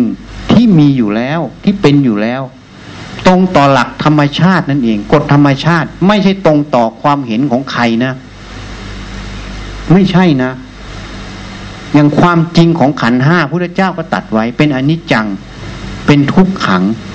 เป็นอนัตตานะไม่ใช่ของเราไม่ใช่เรา นี่ความเห็นมันตรงตรงนี้ไหม ถ้าตรงก็เรียกว่าถูกต้อง ถ้าไม่ตรงยึดเป็นอัตตาก็เรียกว่าไม่ถูกต้อง ความว่าถูกต้องไม่ใช่คนนั้นคนนี้มาเป็นคนตัดสินนะ indicator เครื่องวัดคือสัจธรรมคือความจริงของเขาไม่มีอะไรจะไปเปลี่ยนความจริง ใครจะเห็นด้วยหรือไม่เห็นด้วย ความจริงต้องเป็นความจริงอยู่เช่นนั้น นั่นแหละคือความถูกต้องถ้าตรงต่อความจริง นี่ต้องเข้าใจตรงนี้ก่อน ความถูกต้องนี้ไม่ใช่ถูกต้อง เพราะความเห็นของหมู่ชน ไม่ใช่ความเห็นของใคร ความถูกต้องนั้นต้องเป็นความถูกต้องที่ตรงต่อหลัก ความจริงหรือหลักธรรมชาตินั้นเองเหมือนนรกสวรรค์เนี่ย จะเห็นหรือไม่เห็นจะเชื่อหรือไม่เชื่อ เมื่อทำไปแล้วก็ต้องไปตรงนั้น มันไม่ได้ไปตามความเชื่อนรกสวรรค์มันมีอยู่จริง มันเลยเป็นสัจธรรมเป็นความจริงในแง่ของภพภูมิใครจะเห็นไม่เห็นมันก็ต้องไปอย่างนั้นน่ะ คนที่ไม่เห็นตรงตามนี้ก็เรียกว่าเห็นไม่ถูกต้อง คนที่เห็นตรงตามนี้ก็เรียกว่าเห็นถูกต้อง คนไม่เห็นตรงตามนี้ไม่ทำความดี ก็ไม่ใช่ว่าจะไม่ไปนรก มันไม่ได้มีการยกเว้น เพราะฉะนั้นความว่าถูกต้องความจริงหลัก ธรรมชาตินั้น มันต้องเป็นอย่างนั้น ตรงต่อหลักธรรมชาตินั้น จึงเรียกว่าสัมมาทิฏฐิไง ความเห็นตรงต่อสัจธรรมความจริงตรงนั้น ไม่ได้ตรงต่อความเห็นของใครนะอันนี้เราต้องเข้าใจตรงนี้ก่อน ถ้าเราไม่เข้าใจตรงนี้ มันจะเขวทีนี้ความเห็นทั้งหลายในโลกนี้ เมื่อไม่ตรงต่อสัจธรรมเขาจึงเรียกว่ากระแสโลกไงกระแสโลกก็คือกระแสทิฏฐิคือตัวทิฏฐินั่นเองคือความเห็น เป็นตัวมานะเป็นตัวอวิชานั่นเองเพราะนั้นโลกเหล่านี้เนี่ย เป็นโลกของอวิชานะ เรามาเกิดในโลกของอวิชานะ เราต้องเข้าใจตรงนี้ก่อน เพราะถ้าเราเข้าใจตรงนี้ อะไรหลาย ๆ อย่างจะง่ายเข้าเยอะเลย ง่ายเข้าเลยนะทำไมคนนั้นเป็นอย่างนี้ทำไมคนนี้เป็นอย่างนั้น ไม่ต้องไปถาม เพราะโลกอวิชามันต้องเป็นอย่างนี้แหละ จริงไหมอะ มันได้คำตอบไม่ต้องไปถาม มันต้องเป็นอย่างนี้แหละโลกอวิชาเหมือนทองอะ คุณสมบัติทองจะเป็นยังไง ก็ต้องเป็นแบบอย่างนี้แหละจะให้มันเป็นน้ำไม่ได้ เพราะมันเป็นคลองอะ เหมือนกันถ้าเรารู้ว่าโลกนี้เป็นโลกอวิชานะทำไมคนนั้นเป็นอย่างนั้นคนนี้เป็นอย่างนี้ไม่ต้องไปถามก็มันโลกอวิชามันมีอวิชาจะมากน้อยยังไง ก็ต้องแสดงหน้าตามันออกมาให้เห็นนะ ลักษณะคุณสมบัติของมันจะต้องปรากฏให้เห็น แค่เราเข้าใจตรงนี้นะคำว่าปล่อยวางมันเลยอยู่ในตรงนี้เลยคำว่าทุกข์ร้อนกับสิ่งข้างนอกมันเลยไม่มี ก็มันเป็นอย่างนั้นอะ มันเลยเหนือออกจากสิ่งนั้นหมดแต่ได้ถ้าเราไม่เหนือนะมันจะคล่อง เหมือนอาตมาเคยเป็น ตอนเป็นแพทย์อยู่โรงพยาบาลพระอาจารย์ฟัน่น หมอนะ เราช่วยมันนะรุ่นน้องอะ่ะ ช่วยทุกอย่างถึงเวลามันเปิดร้านอะ่ะ มันกัดเราข้างหลังอะ่ะเราก็คิดอยู่เอ๊ะทำไมน้องมันเป็นอย่างนี้วะอันนี้เรายังโง่อยู่ตอนนี้มันได้คำตอบแล้ว ก็หมอมันก็อวิชชา ถูกไหมอาชีพสมมุติว่าหมอเฉยๆ แต่ตัวจริงก็รูปกับนาม แล้วก็มีวิชาหรืออวิชาจิตดวงนั้น ประกอบด้วยวิชาหรืออวิชา ถ้าประกอบด้วยวิชาเขาก็จะแสดงอีกลักษณะหนึ่งออกมา ความกตัญญูความรู้คุณความเกรงอกเกรงใจ ซึ่งกันและกันเคารพซึ่งกันและกัน มันก็จะมีถูกไหมถ้ามันมีอวิชามันก็แสดงลักษณะอวิชาออกมาไอ้เราโง่เองอะ่ะ ที่ไม่รู้ท่าตามัน เพราะเราไปคิดว่าหมอต้องเป็นอีกแบบหนึง่งอันนี้ไม่ใช่เราเห็นผิด นี่คือความเห็นผิด เห็นไม่ตรงต่อความจริงเห็นยังนี่เป็นมิจฉาทิฏฐิมิจฉาทิฏฐินี้ก็เลยทำให้เราทุกข์ใจอะเลยทุกข์ใจน้องทำไมเป็นอย่างนี้ทุกข์ใจเกิดขึ้น แต่พอรู้อย่างนี้อ๋อมันเรื่องของอวิชชา ไม่ว่าหมอไม่ว่าใครไม่ว่าอาชีพไหน มันมีอวิชชาก็ต้องแสดงแบบอวิชชาหมด ก็เท่านั้นน่ะ แค่นั้นจบ ไม่คล้องไม่ติด เขาจะเป็นยังไงก็เรื่องกรรมเขาด้วย แล้วก็ไม่ยินดีแล้วก็ไม่ยินร้ายด้วย ช่วยได้ก็ช่วย ช่วยไม่ได้ก็อุเบกขา กรรมของเราสัตว์ ไม่มีเราไม่มีเขาอยู่ในนั้น แล้วแต่เหตุปัจจัยไง เหตุไหนควรทำทำเหตุไหนไม่ควรทำไม่ทำเหตุพอช่วยได้ช่วยเหตุ ไม่พอช่วยได้ก็ไม่ช่วย วางอุเบกขา ไม่ใช่ไม่มีเมตตา แต่เขาเคารพธรรมเคารพวิถีแห่งกรรมพระพุทธเจ้าก็เคารพธรรมเคารพกรรม บัวเหล่าที่สี่ไม่เคยสร้างกุศลเอาไว้ พระพุทธเจ้าก็ไม่ช่วย ไม่ไปโปรดเลย แม้แต่คนมาฟังธรรมเนี่ยอย่างที่พูดให้ฟังเมื่อต้นชั่วโมงอะไม่มีศรัทธาไม่มีเหตุปัจจัยแห่งความที่จะเผยแผ่ที่จะทำไม้กระจายออกไป ท่านก็ไม่แสดงธรรมด้วยธรรมะจะไม่ขึ้นมาในพัฒไทยพระองค์เลย พระองค์ก็อยู่ด้วยความว่างของพระองค์ไปเรื่อย ๆ เป็นวิหารธรรมเฉยๆสุญญตา ค่นั้น ไม่ใช่พระองค์ไม่รู้ธรรมเห็นธรรมนะ พระศาสดา แต่มันเป็นอัตโนมัติของธรรมอะมันเป็นอัตโนมัติ เพราะฉะนั้นตัวตัณหาจะไม่มีเห็นไหมอยากแสดงธรรมอยากเผยแผ่ธรรมะ อยากอะไรไม่มีสักอย่าง ไม่มี อยากใหญ่ อยากโตก็ไม่มี ไม่มีสักอย่าง มีแต่เหตุปัจจัยขณะนั้น มีเหตุแห่งความเจริญไหม มีเหตุแห่งความเจริญธรรม ไม่มีเหตุแห่งความเจริญเหตุแห่งความเสื่อมไม่ทำมันเป็นอัตโนมัติของเขา จึงไม่มี อยากให้เขารู้เห็นธรรมะไหมไม่มี อยากให้เป็นอย่างนั้นไม่เป็นอย่างนี้ไม่มี แล้วแต่เหตุปัจจัย สภาวะวิถีแห่งกรรมตรงนั้นของเหล่าสัตว์ จะประชุมถึงพร้อมกันไหมถ้ามีเหตุปัจจัยตรงนั้นก็ทำไม่มีก็ไม่ทำ มันจึงเป็นสันโดษไงไม่ดิ้นรนไม่แสวงหา อยู่ด้วยสันโดษ สันโดษจึงเป็นธรรมเครื่องต่อต้าน เครื่องขัดเกลากิเลส เป็นตัวต่อต้านต่อตัวตัณหานั่นเองแต่สันโดษเขาไม่ได้ฝึกสันโดษ เพราะจิตดวงนั้นมันไม่มีอวิชชาที่จะทำแล้วอะ มันเลยสันโดษโดยตัวของมันเองอะ ไม่ใช่อยากใหญ่ อยากโตไม่อยากทำนั่น อยากทำนี่ไม่ได้อยากอะไรสักอย่าง แล้วก็ไม่ใช่ไม่อยาก มันมีเหตุปัจจัยทำทำไม่มีเหตุปัจจัยทำก็ไม่ทำแค่นั้นจบ มันเป็นอุเบกขาอยู่ในตัวของเขามันจึงต่างกันทำด้วยตัณหาอีกอย่างหนึ่งทำด้วยตัณหานี่เป็นตัวทุกข์นะ เป็นเหตุแห่งทุกข์ ทำด้วยสันโดษนี่เป็นมรรคเป็นเหตุแห่งนิโรธะไงแล้วมันเป็นความพอดีในธรรมหมด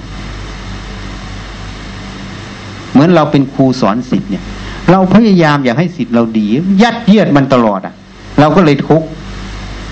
ใช่ไหมทุกข์เลยอะ ทุกเลยล่ะ เพราะอะไรมันไม่ได้พิจารณาที่นี้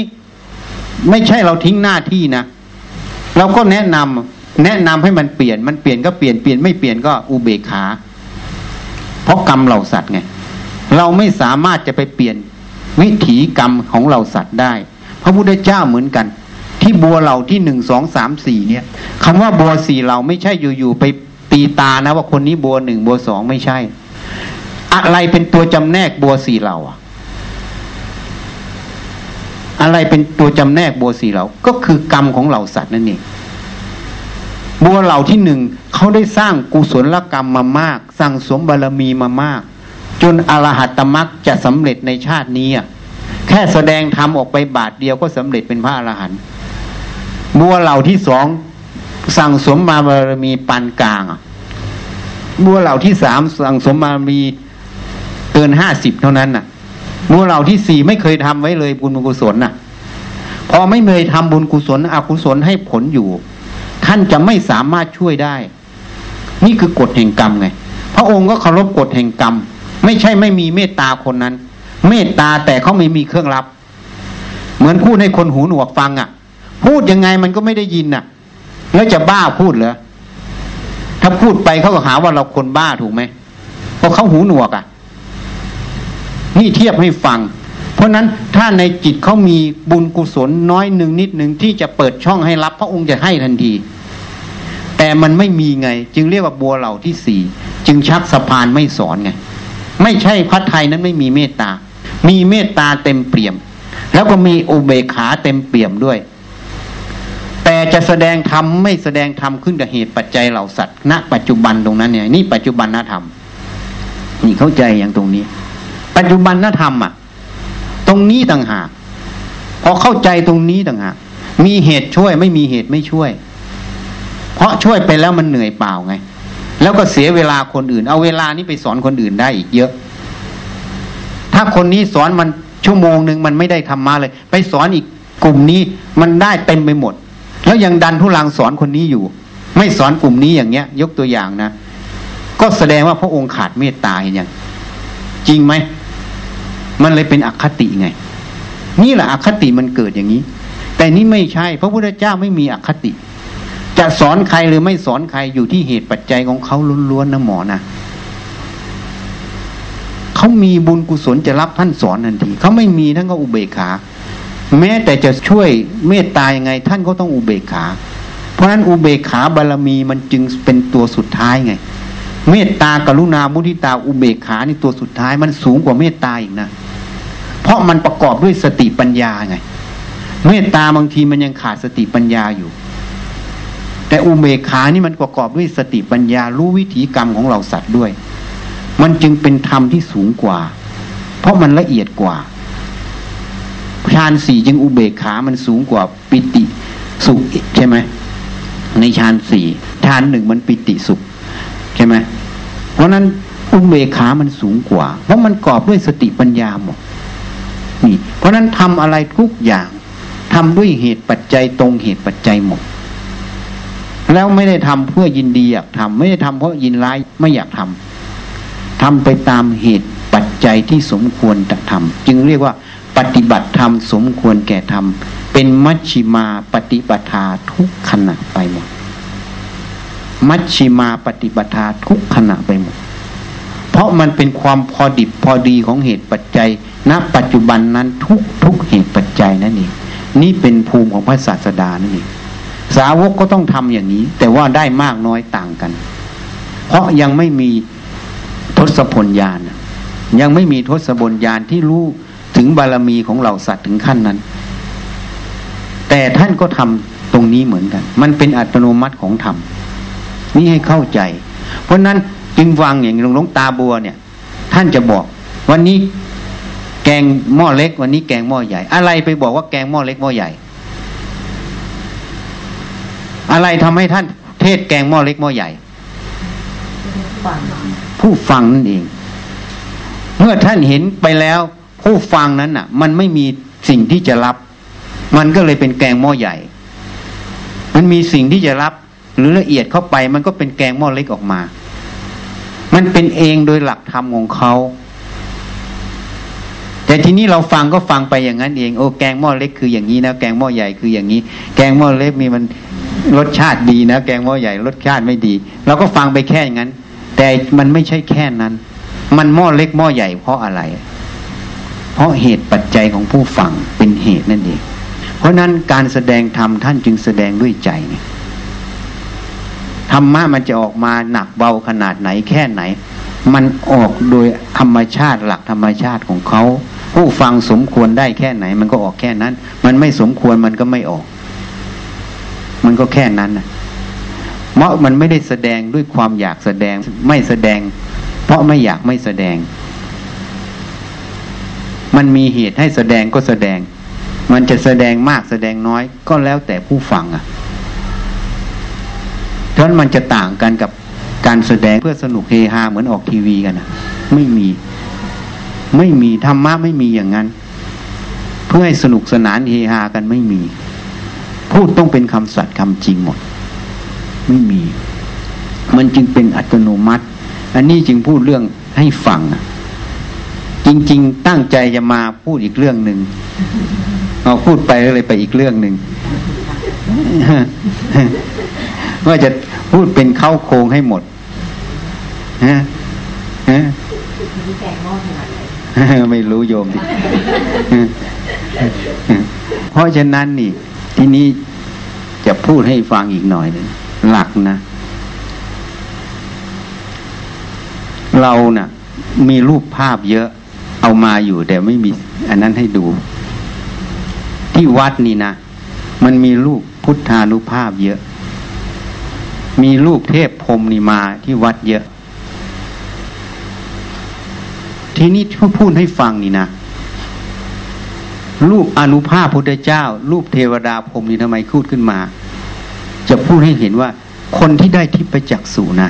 เขาจะเห็นพวกนี้ แต่คนที่ไม่ได้ทิพยจักษุนะจะไม่เห็นนะถูกไหมเมื่อไม่เห็นเนี่ย มันก็ไม่เชื่อว่ามี ที่นี่วิทยาการสมัยนี้เนี่ย มีเราจึงเอารูปพวกนี้ออกมาให้ดู ดูเพื่ออะไรอะ่ะ บางคนก็บอกว่าเราเอารูปปฏิหารเอารูปนั้นเอารูปนี้มาเราบอกรูปเหล่านี้ไม่ใช่การปฏิหาร รูปเหล่านี้เป็นรูปพุทธานุภาพ ไม่ใช่เรื่องปฏิหารรูปนี้ก็เหมือนเวลาเราไปงานนะเราก็ไปถ่ายคนนั่นคนนี้มาแล้วก็มาให้ดูเท่านั้นน่ะ เป็นเหตุการณ์ณเวลาหนึ่งเฉยๆ แต่เหตุการณ์ณเวลาหนึ่งนี้รูปภาพอันนี้ เหมือนกล้องวงจรปิดอะ มันก็ถ่ายบันทึกภาพไว้กลางถนนใช่ไหมแต่พอดีมันมีคนไปยิงกันน่ะ ภาพวงจรปิดนั้นเลยเป็นประโยชน์ในการสืบสวนสอบสวนจับคนร้ายใช่ไหมถูกไหมอันนี้ก็เหมือนกัน ทีนี้ถามว่ารูปพวกนี้นะเอามาให้ดูเพื่ออะไรอะ่ะแล้วก็บอกว่าเอามาให้ดูเนี่ย เพื่อให้รู้ว่ามันยังมีอย่างนี้อยู่นะ เมื่อเห็นรูปพวกนี้แล้ว จะเอาประโยชน์จากตรงนี้อย่างไร นี่คือจุดประสงค์ที่เอามาให้ดู จะเอาประโยชน์จากรูปพวกนี้อย่างไร ไม่ใช่ดูเฉยๆแล้วไม่ใช่ดูเพื่ออิทธิปาฏิหาริย์ไม่ดูเพื่อวิเศษ แต่ให้ดูแล้วให้รู้จักเอาประโยชน์จากรูปตรงนี้นั่นแหละคือคนมีปัญญา ไม่ใช่ดูผ่าน ไม่ใช่ดูแบบรูปนี้อัศจรรย์ เพราะฉะนั้นเนี่ยรูปเอามาดูเพื่ออะไร ทีนี้เขาถามว่าภพภูมิมันมีจริงเนี่ย จะรู้ได้ยังไง เราก็รูปพวกนี้มาให้ดู แล้วจะเชื่อได้ยังไง เราก็จึงถามว่าสารเอ่ยอายการเอ่ยตำรวจเอ่ยเวลาจับคนร้ายเขาอยู่ต่อหน้าเหตุการณ์ที่เกิดขึ้นทุกรายไหมนะ แล้วเขาทำไมตัดสินถูกต้องได้จับคนร้ายถูกได้ พยานหลักฐานไงถูกไหมยิ่งพยานหลักฐานสมัยนี้ดีเอ็นเอกล้องวงจรปิด มันยิ่งมัดแน่นใช่ไหมถูกไหมนี่ตรงนี้เหมือนกัน รูปที่เรามาให้ดูเนี่ยหนึ่งให้รู้ว่าหนึ่งพุทธานุภาพมันมีอยู่จริงนะแล้วเป็นอนุภาพที่พระเจ้าสื่อออกมา สื่อออกมาเพื่อจะเตือนสติมนุษย์ อย่างพระปัจเจกพุทธเจ้านี่มาอยู่ปรากฏข้างหลังเราเลย ท่านสื่อออกมาให้เห็นนะเพราะภาพเหล่านี้นะจะไม่ปรากฏ ภาพที่เป็นเหมือนรูปมนุษย์ในอดีตเนี่ยจะไม่ปรากฏ เป็นรูปอย่างนี้ให้เห็น ที่ปรากฏ เพราะท่านจะสื่อออกมาให้มนุษย์ได้รู้ เตือนสตินั่นเอง จึงสื่อออกมาภาพพุทธเจ้าเดินนำเหมือนกัน ถ้าจะปรากฏอนุภาพพวกนี้ส่วนใหญ่จะเป็นเหมือนพระสังฆาติ กับเป็นเหมือนหมอก อันนั้นคืออพุทธานุภาพ แต่เป็นรูปมนุษย์เนี่ยไม่ค่อยเจอหรอก อันนี้ข้อที่หนึ่งให้รู้ว่าพุทธานุภาพน่ะมันมีจริง เทวดาพรมมันมีจริง เมื่อเทวดาพรมมันมีจริง เราถ่ายได้แม้แต่รูปที่กำลังเคลื่อนที่อะไม่ใช่ดวงดวงธรรมดาเครื่องเครื่องที่สีสันต่าง ๆ เยอะแยะไปหมดดวงใหญ่ดวงเล็กเนื้อไปหมด มันมีอยู่จริง เมื่อมีอยู่จริงเนี่ย เราก็ย้อนมาพิจารณาเราเมื่อเทพมีจริงพรมมีจริง ภาพพวกนี้มีจริง พุทธานุภาพมีจริง นิพพานไม่ได้ศูนย์นะนิพพานไม่ศูนย์นะถ้านิพพานศูนย์พุทธานุภาพจะไม่ปรากฏให้เห็นได้ ข้อที่หนึ่งนะมันศูนย์จากกิเลสโลภกดหลงตั้งหากอะข้อที่สองเมื่อเทพพรมมีจริงภพภูมิที่พูดไว้ในไตรปิฎกมันก็ต้องมีอะ เห็นไหมเมื่อมันมีจริง เราก็ย้อนมาพิจารณาตัวเราทีเนี้ยเราก็ไม่ได้พ้นกฎเกณฑ์ตรงนี้อะถูกไหมพวกไหนเป็นเทพเป็นพรหมก็เพราะทำกุศล ทีนี้ถามว่าถ่ายพวกสัตว์นรกได้ไหม่ไม่ได้หรอก สัตว์นรกก็เหมือนอยู่เรือนจำอะออกมาเพ่นพ่านไม่ได้ ถูกจองจำจึงถ่ายรูปให้ดูไม่ได้นี่สุดปัญญา พวกเทพก็เหมือนพวกเราเนี่ย มาได้ ก็ถ่ายให้ดูได้ เพราะฉะนั้นเมื่อภพภูมิมันมีจริงนะเราจะเดินทางอย่างไร ที่จะไม่เดือดร้อนไม่ลำบากมากพอเรารู้ความรู้ตรงนี้เนี่ย ภาพพวกนี้เนี่ย ให้เข้าใจแค่เนี้ยที่จะมาสื่อให้เห็นเนี่ย เพื่อให้เข้าใจแค่เนี้ยเพื่อเป็นพยานไงเพราะพวกเราไม่ได้ทิพย์ไปจากสูมันไม่เห็นภพภูมิอะ จริงไหม ก็ต้องอาศัยรูปพวกนี้ ให้เป็นพยานหลักฐานไงเมื่อภพภูมิมีจริง สวรรค์นรกมีจริงอะ เราก็ต้องไปสู่ตรงนั้นเหมือนกัน แต่อะไรจะทำให้เราไปสู่ตรงนั้น ก็คือกรรมนั่นเองกุศลหรืออกุศลต่างหากใช่ไหมทีนี้ถ้าเราไม่อยากเกิดในภพภูมินี้จะทํำยังไงพุทธเจ้าก็ตัดไว้แล้วอะนั่นแหละละอวิชชาหมดมันก็ไม่ต้องไปเกิด หมดโลภกดหลงก็ไม่ต้องไปเกิด ไปอยู่นิพพานกับพระพุทธเจ้า เท่านั้นน่ะจบ นี่เมื่อเราเห็นตรงนี้ มันจะตัดสงสัยไงสงสัยว่าภพชาติมีจริงไหมไม่ต้องมานั่งเถียงกัน ไม่ต้องไปหาเด็กคนนั้นระลึกชาติได้ อย่างนี้อย่างนี้ ให้มันวุ่นวายอะ หมดเรื่องไร้สาระพอเรารู้ตรงนี้พอตัดสงสัยตรงนี้ปั๊บเนี่ยวิจิกิจฉาความลังเลสงสัยนี่เป็นสังโยชน์นะ สักกายทิฏฐิวิกิจิจฉาศีลพัตตาปามาตเป็นสังโยชน์สามพระโสดาละหมดละได้สามข้อนี้เป็นพระโสดา เพราะฉะนั้นถ้าเราเข้าใจตรงนี้ตัดวิกิจิจฉาซะ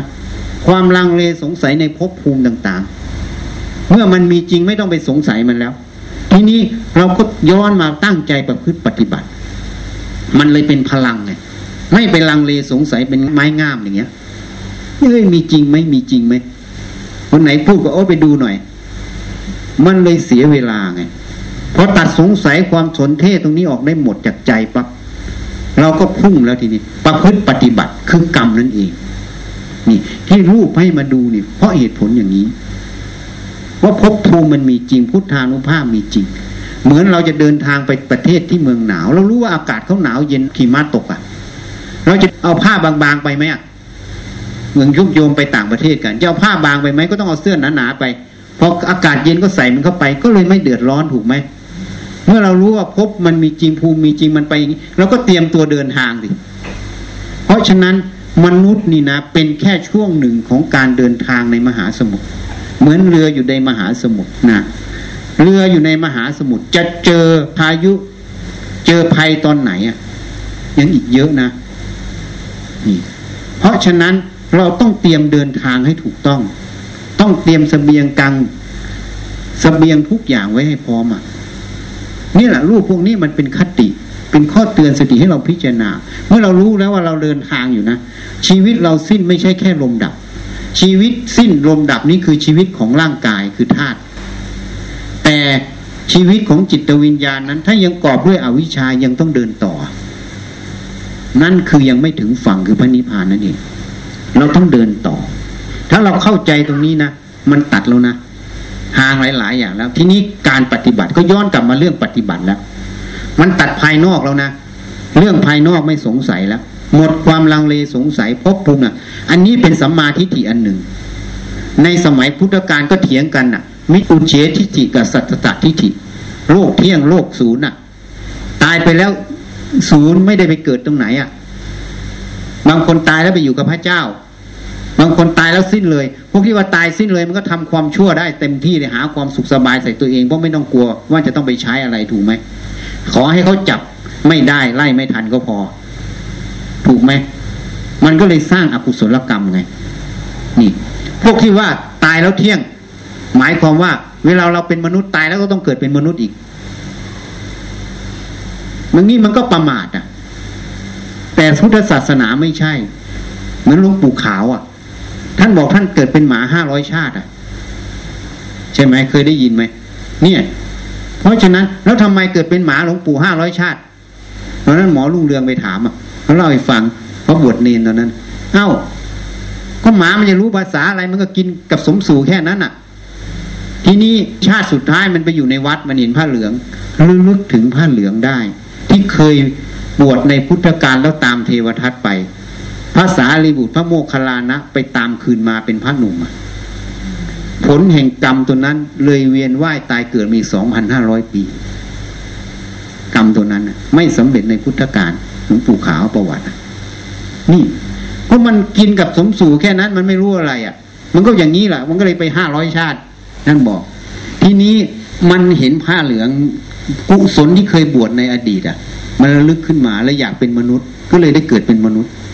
เลยมาสำเร็จในชาตินี้ นี่คือเหตุผลไงนะฮะเพราะฉะนั้นเนี่ย ถ้าเราเข้าใจตรงนี้เนี่ย มันตัดแล้วนะ เรื่องอุเฉทิฏฐิสัจจทิฏฐิพวกนี้เป็นมิจฉาทิฏฐิหมด แค่เข้าใจตรงนี้มันก็เป็นสัมมาทิฏฐิแล้วอันนี้เรื่องภายนอกก่อนนะสัมมาทิฏฐิ ทีนี้สัมมาทิฏฐิในกายใจเราอีกอะนี่ต้องตัดตอนออกก่อน ถ้าเข้าใจตรงนี้ปั๊บทีนี้ก็มาประพฤติปฏิบัติ เมื่อเรารู้แล้วว่าภพภูมิมันมีกรรม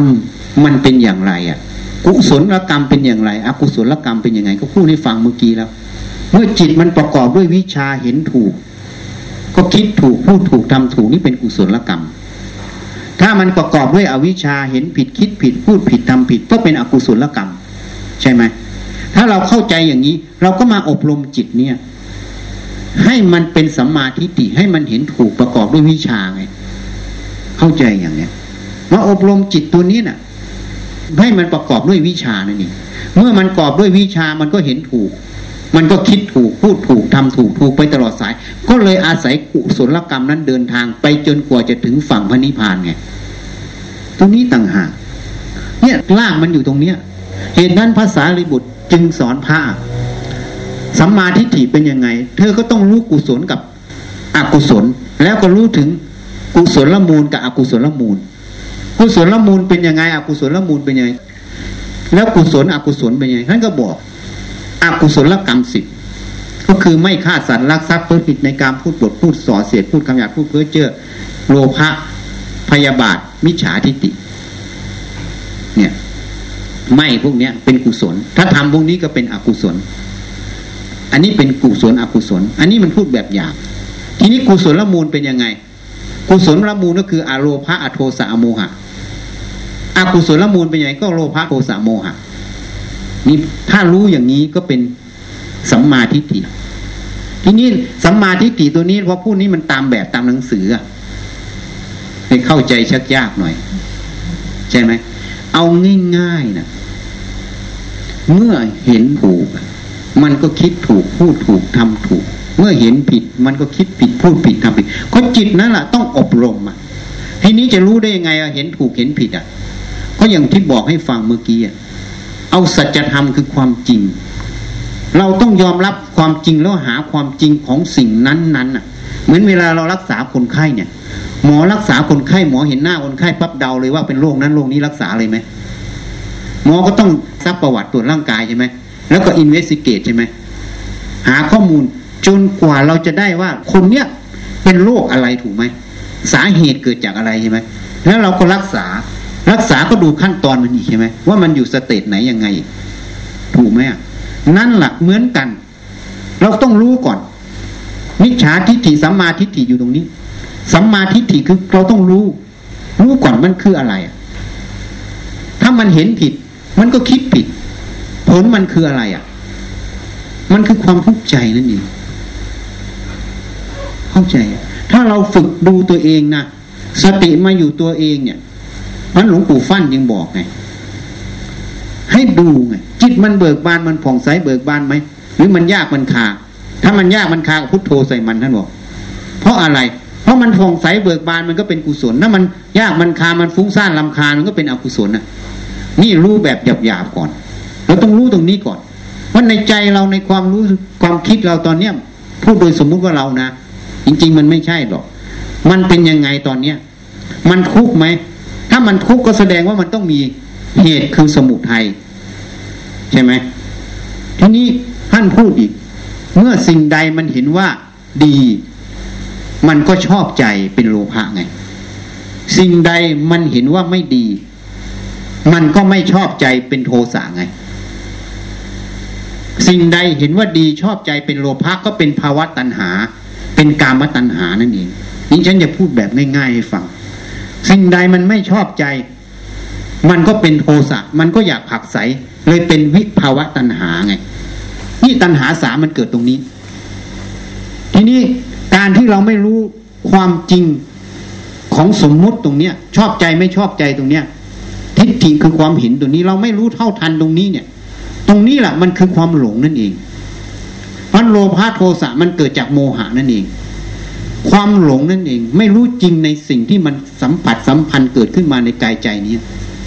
มันสำคัญผิดไง นี่ตัวสัญญามันทำงาน มันสำคัญหมายผิด ว่าอันนี้เนี่ยมันเป็นตัวเราไง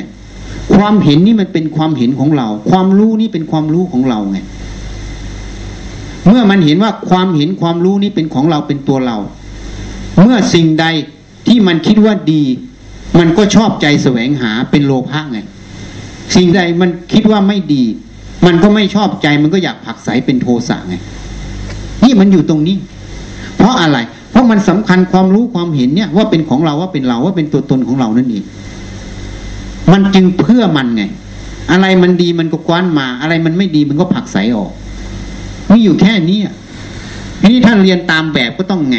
พิจารณากายก่อน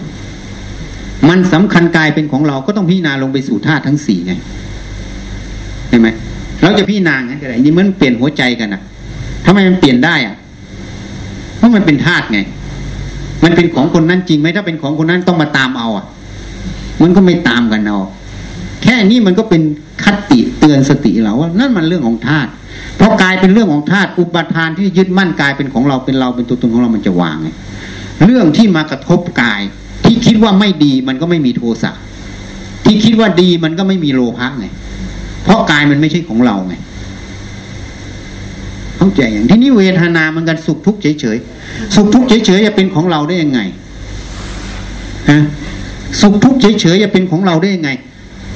หมอดูไหมอะเขาให้ยาดมสลบมันไม่รู้ตัวได้ เอามีดกรีดยังไงก็ไม่เห็นรู้ตัวเลย หรือเขาฉีด ยาเข้าไขสันหลังข้างล่างชาหมดเราก็โดนมาแล้ว ไม่เห็นมันรู้สึกอะไรเลย ใช่ไหมเวทนานั้นมันเกิดมันดับได้มันเรื่องของธาตุเนี่ยมันเนื่องจากกายคือเส้นประสาทอะแล้วยาชามันดับมันได้ แล้วเวทนานั้นความสุขความทุกข์ความเฉยเฉยจะเป็นตัวเราเป็นของเราได้ไง มันก็เรื่องของธาตุอยู่นั่นน่ะ จริงไหมเอา แต่เราไม่ได้เอามาคิดพิจารณาไงเราทำงานสักแต่ว่าทำไงเหมือนไปเทศที่โรงพยาบาลกรุงเทพราชสีมาพยาบาลก็ยอมรับว่าเห็นคนตายเยอะเลยนะเห็นว่ามันเป็นหน้าที่เห็นแล้วก็ผ่าน แต่ไม่น้อมมาพิจารณาไงว่าเขาก็ตายเราก็ตายเหมือนกันเขาเรียกโอปนายิโกน้อมมาสัมผัสสัมพันธ์เพื่อเห็นตัวสัจธรรมตรงนั้นมันมาให้ใจมันเห็น ไม่น้อมมาพิจารณามันก็เลยไม่เห็นไงมันก็เลยเป็นหน้าที่ก็เลยมองผ่านๆเนี่ยเป็นความเคยชินไป เลยไม่ได้ประโยชน์จากธรรมะที่มันแสดงให้เห็นทุกวันทุกคืนนะนี่ต่างหากเพราะฉะนั้นเวทนานี่เป็นของเราได้ยังไง นี่มันเป็นประจักษ์พยานไม่เชื่อไปฉีดยาเข้าใส่สลังก็ได้ทำไมมันผ่าตัดกันหมดบ้านหมดเมืองอะ มันไม่เจ็บเห็นไหมจริงไหมออกมันจะเป็นของเราได้ยังไง ทีนี้พวกที่ไม่ใช้ปัญญาพิจารณาก็ต้องนั่งทั้งคืนให้มันปวด ปวดแล้วก็สติปัญญาแยกมันเวทนาเป็นเราเราเป็นเวทนาไหมจิตเป็นเวทนาเวทนากายเป็นจิตไม่ต้องแยกอย่างนั้นพอแยกอย่างนั้นมันจึงเห็นเข้าไปยอมรับออกมา อันนั้นเขาเดินแบบสมถะขึ้นมา พวกนั้นได้ แต่ที่นี้เราเองอะ มันไม่ใช่อย่างนั้นอะ จะไปนั่งทั้งวันทั้งคืนก็ไม่ได้งานก็ไม่ให้ อายุก็ไม่ให้ ความเพียรก็ไม่ให้ ความเด็ดเดี่ยวก็สู้ท่านไม่ได้ จริงไหมเอาเราก็ต้องเอาแบบเราทีนี้เอาแบบเราเอาแบบไหนอะ ก็พิจารณาความจริงมันมันเป็นเรื่องจริงเราไม่ได้ไปยกเมฆมานะโยมยกเมฆไหมเอาเขาฉีดไขสันหลังมันชา ไม่ได้โยมทำถอนฟันเขาฉีดยาชามันก็ชาให้เห็นน่ะ มันของไม่ได้ยกเมฆของจริงนั่นแหละคือสัจธรรมคือความจริงไงเราเอามันยกขึ้นมาวิจัยบ่อยๆให้ความจริงนั้นอะ มันประจักษ์ในใจเราไง ใจนั้นเมื่อมันรับสัจธรรมความจริงตรงนั้นปั๊บมันจะถอนอุปทานในเวทนานะก็เหมือนท่านไปนั่งทั้งคืนนั่นแหละ เข้าใจยังไม่ต่างกัน ทีนี้พอมันถอนแล้วเวทนามันมีไหมมีแต่มันไม่ทุกข์ไม่ใช่ทุกกายไม่มีนะพระอรหันต์มีทุกกาย แต่ทุกใจท่านไม่ทุกข์เพราะท่านรู้ความจริงของมัน มันแยกกันออกจากขันตรงนั้น เข้าใจอย่างนี้นี่วิจัยเวทนา สัญญาเหมือนกันน่ะ ความจำยังอาตมาไม่เคยมาตรงนี้อาตมาก็ไม่รู้เรื่องที่นี่ไม่จะจำเรื่องนี้หรอกแต่พอมาวันนี้กลับไปก็จำตรงนี้ได้ ความจำมันเกิดจากอะไรเอา เอาง่ายๆ ก็รูปกระทบตาตรงนี้ มันรู้ขึ้นแล้วมันก็จำถูกไหมมันเป็นเหตุอะ ถ้าหลับตาไม่เห็นมันจะรู้ไหมไม่รู้ว่ามันจะจำได้ไหมนี่ความจำเหมือนกันความคิดก็เหมือนกัน แต่ความคิดมันก็มาจากความจำความรู้นั้น ความรู้นั้นเองก็มาจากรูปรสกลิ่นเสียงสัมผัสตาหูจมูกลิ้นกาย มันก็ไปคิด ทีนี้ความคิดมันจะพิเศษหน่อย มันจะคิดด้วยเหตุผลเรื่องของตรงนั้นอย่างหนึ่ง แต่อีกอย่างหนึ่งมันจะคิดด้วยสิ่งที่มันเคยเรียนรู้มาพูดง่าย ๆ กับวัฒนธรรมประเพณีนะ่ะ ความเชื่อในยุคสมัยนั้น ที่เราเคยเรียนรู้มา เคยได้รับการสั่งสอนมาจากสถาบันครอบครัว จากสถาบันสังคมมาเรื่อยๆนะมันก็จะคิดแบบนั้น เพราะฉะนั้นความคิดนี้จึงเป็นปัญหาเยอะนะ ความคิดนี้เรียกว่าสังขารขันหนึ่ง ถ้ากิเลสใช้ก็เรียกว่าตัณหา เป็นตัวสมมุติหนึ่ง ถ้าปัญญาใช้ก็เลยเรียกว่าพิจารณา มันก็อาศัยความคิดตัวเดียวนั่นแหละเข้าใจอะ มันเป็นขันหนึ่งทีนี้ขันตัวนี้มันจะแสดงมันจะคิดในรูปลักษณะไหน มันก็ขึ้นกับเหตุปัจจัยที่เราเรียนรู้มาไงมันขึ้นกับตากระทบรูปรู้แล้วนะแล้วก็จำจำแล้วมันจะคิดเป็นแง่ไหน มันจะคิดเรื่องนี้ที่ตรงนี้ฉันเคยชอบนะมันก็คิดเป็นเรื่องโลภะ เรื่องที่ตรงนี้ฉันไม่ชอบมันคิดเป็นโทสะมันจะคิดไปแบบนั้นหมดใช่ไหมตรงนี้ดีไม่ดี สังคมตรงนี้บอกว่าตรงนี้ดี มันเชื่อว่าดีมันก็คิดไปเรื่องดีพอมันมาเจอตรงนี้ มันไม่เป็นตามกฎเกณฑ์มันมันก็ไม่ชอบใจ มันก็เลยเป็นโทสะนั่นแหละมันเลยเป็นโลภะโทสะอยู่ตรงนั้นอะ มันเกิดเพราะอะไรเมื่อเรารู้ไม่เท่าทันเรื่องความคิดอะ ที่มันเหตุมันเรียนรู้มาตั้งแต่เกิดเป็นก่อเกิดเป็นทิฏฐิความเห็นไง พอทิฏฐิความเห็นตัวเนี้ยมันฝังอยู่ แล้วเราก็ยึดว่ามันเป็นของเราเป็นเรา มันเลยเป็นมิจฉาทิฏฐิตลอด ถ้าเรารู้ทันเหตุเกิดตรงนี้ตั้งแต่มันเกิดตั้งแต่ต้นไล่มาให้ฟังเนี่ย แล้วความคิดนี้มันก็เกิดดับมันมีเหตุปัจจัยพิษไปตามเหตุปัจจัยตรงนี้ แล้วมันจะเป็นของเราเป็นตัวเราได้ไง ถ้าเห็นอย่างนี้มันก็เป็นสัมมาทิฏฐิทันทีแค่นั้นน่ะ ความรู้กับผู้ในฟังเมื่อกี้มันเกิดเพราะอะไรเมื่อเข้าใจตรงนี้มันก็สาวหมดสาวเข้าไปถึงจิตหมดแล้วจิตมันยังมีอะไรอะ มันก็ไม่มีมันมีแต่ความหลงเท่านั้นแหละมันเลยเป็นอวิชชา ถ้ามันไม่หลงมันก็ไม่อวิชชาเท่านั้น วิจิตมันก็วิจัยตัวจิตอีกมันวิจัยหมด เมื่อถูกวิจัยหมดแล้ว ที่ตรงนั้นก็เลยไม่เป็นที่ตั้งแห่งความหลงได้ ก็เลยหลุดพ้นนั่นเองอะถ้าไม่วิจัยจุดนั้น จุดนั้นก็เลยเป็นที่ตั้งแห่งความหลงนั่นเอง เมื่อเป็นที่ตั้งแห่งความหลง ความหลงยังมีอยู่มันก็ต้องแสดงตัวออก ผลก็คือทุกข์นั่นเอง ทุกมันดับเพราะตรงนี้อะเนี่ยสัมมาทิฏฐิมันเนี่ย ตั้งแต่ข้างนอกไล่จนไปถึงข้างในอะ ต้องไล่หมดอะวิจัยบ่อยๆทีนี้ปัญหามันเกิดอยู่ เกิดตรงไหนอะหนึ่งเราไม่มีสติ เราไม่เจริญสติให้มาก การเจริญสติให้มากเนี่ย ทุกอิริยาบถจะเดินจะเหินจะคู่จะเหยียด จะทำงานในกิจวัตรประจำวันให้ตามระลึกเรื่อยๆจะทำงานจะคิดงานก็ต้องระลึกว่าเราคิดเรื่องอะไรถูกต้องไม่ถูกต้อง จะฟังก็ตั้งสติฟัง ไม่ใช่ฟังแล้วยกมืออย่างนี้ตลอด นี่เจริญสัมปชัญญะ อันนี้หลงอะ เพราะอะไรรู้ไหม เพราะสติสัมปชัญญะเขาหมายถึงต้องอย่างนี้ เป็นท่าอย่างนี้ ฟังก็อย่างนี้เขาเลยไม่รู้ว่าสติสัมปชัญญะมันอยู่ที่หูได้อะไม่นั้นพุทธการน่ะเขาจะสำเร็จเป็นหมื่นเป็นแสนต่อพระพักได้อย่างไร อย่างนั้นพระเจ้าก็สอนผิดตั้งแต่ต้นสิจริงไหมออก แต่พวกเราไม่รู้หรอก ไม่เคยวิจัยไงเขาพายังไงก็ทำไปตาม ฉันก็เลยพูดตั้งแต่ต้นให้ฟังเหมือนต่อจิ๊กซอไงต่อคำไปเดี๋ยวต่อให้มันไม่ตรงก็มาต่อใหม่กว่าจะรู้มันตรงไม่ตรงก็แทบแย่แล้วนะยังไม่ได้ภาพหรอกทำลื้อทำลื้ออย่างนั้น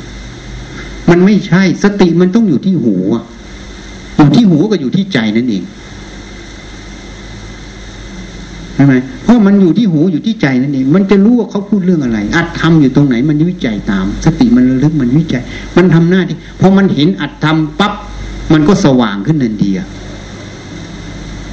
ไม่ใช่เจริญสติสัมปชัญญะข้องอย่างนี้ อันนี้มันเป็นแค่อิริยาบถหนึ่งเป็นท่าหนึ่งเฉยๆพอเห็นอันนี้เป็นทั้งหมดแล้ว มันก็เลยเป็นมิจฉาทิฏฐิเห็นอย่าง มันเท่ากับไปลบอีกห้าทวารทิ้งหมดอะ อย่างนั้นพระเจ้าสอนอายตนะหกก็ผิดนะสิพอยึดไปก็เลยเป็นทิฏฐิไง ยึดไปก็เป็นทิฏฐิเป็นมานะอยู่ว่าต้องอย่างนี้ เราจึงบอก เดี๋ยวนี้ทำเรื่องง่ายให้เป็นเรื่องยาก แทนที่จะบรรลุธรรมฉับพันเฉพาะพระพักพุทธเจ้า เลยไม่มีคนบรรลุธรรมได้ฉับพันไง เพราะอะไร เพราะมันอย่างนี้ เพราะอย่างนี้มันเป็นสอง มันไม่ได้อยู่ที่หูมันมาอยู่อย่างนี้ แล้วก็เข้าใจว่านี่แหละเราจเจริญสติสัมปชัญญะอยู่อย่างนี้ เราเข้าเจริญเราสติสัมปชัญญะอยู่นี้ มันก็เลยเป็นมิจฉาทิฏฐิอยู่ตลอด การกระทำนั้นเลยไม่ใช่กุศลเป็นอกุศลตลอดไงมันร้ายขนาดนั้นอวิชชาสาขายมานะเราจึงไปเทศที่ถ้ำยายปิก จึงพูดเรื่องตาข่ายมานมันออกมาในตัวทิฏฐิตัวเดียว มันหมดเลยทั้งโลกเนี่ย ตัวทิฏฐิคือความเห็นทั้งหมดเลย มันเห็นมาปั๊บเราไปเชื่อมันก่อน แล้วยึดมันเป็นของกูตัวกูมันโยมจับหลักตัวนี้ก็ได้ ถ้าเข้าใจตัวนี้นะไม่มีทะเลาะกันหรอก ที่ทะเลาะกันเพราะทิฏฐิอะประชุมกันเถียงกันเพราะตัวทิฏฐิทั้งนั้นความเห็น แล้วเราชอบถามคุณมีความเห็นยังไง คนนั้นมีความเห็นยังไง มันไม่ใช่ เข้าใจไหมประชุมเนี่ยเขาใช้คำพูดยังผิดเลย คนนั้นเห็นอย่างนั้นคนนี้เห็นนี่มันเลยเอาทิฏฐิไปชนกัน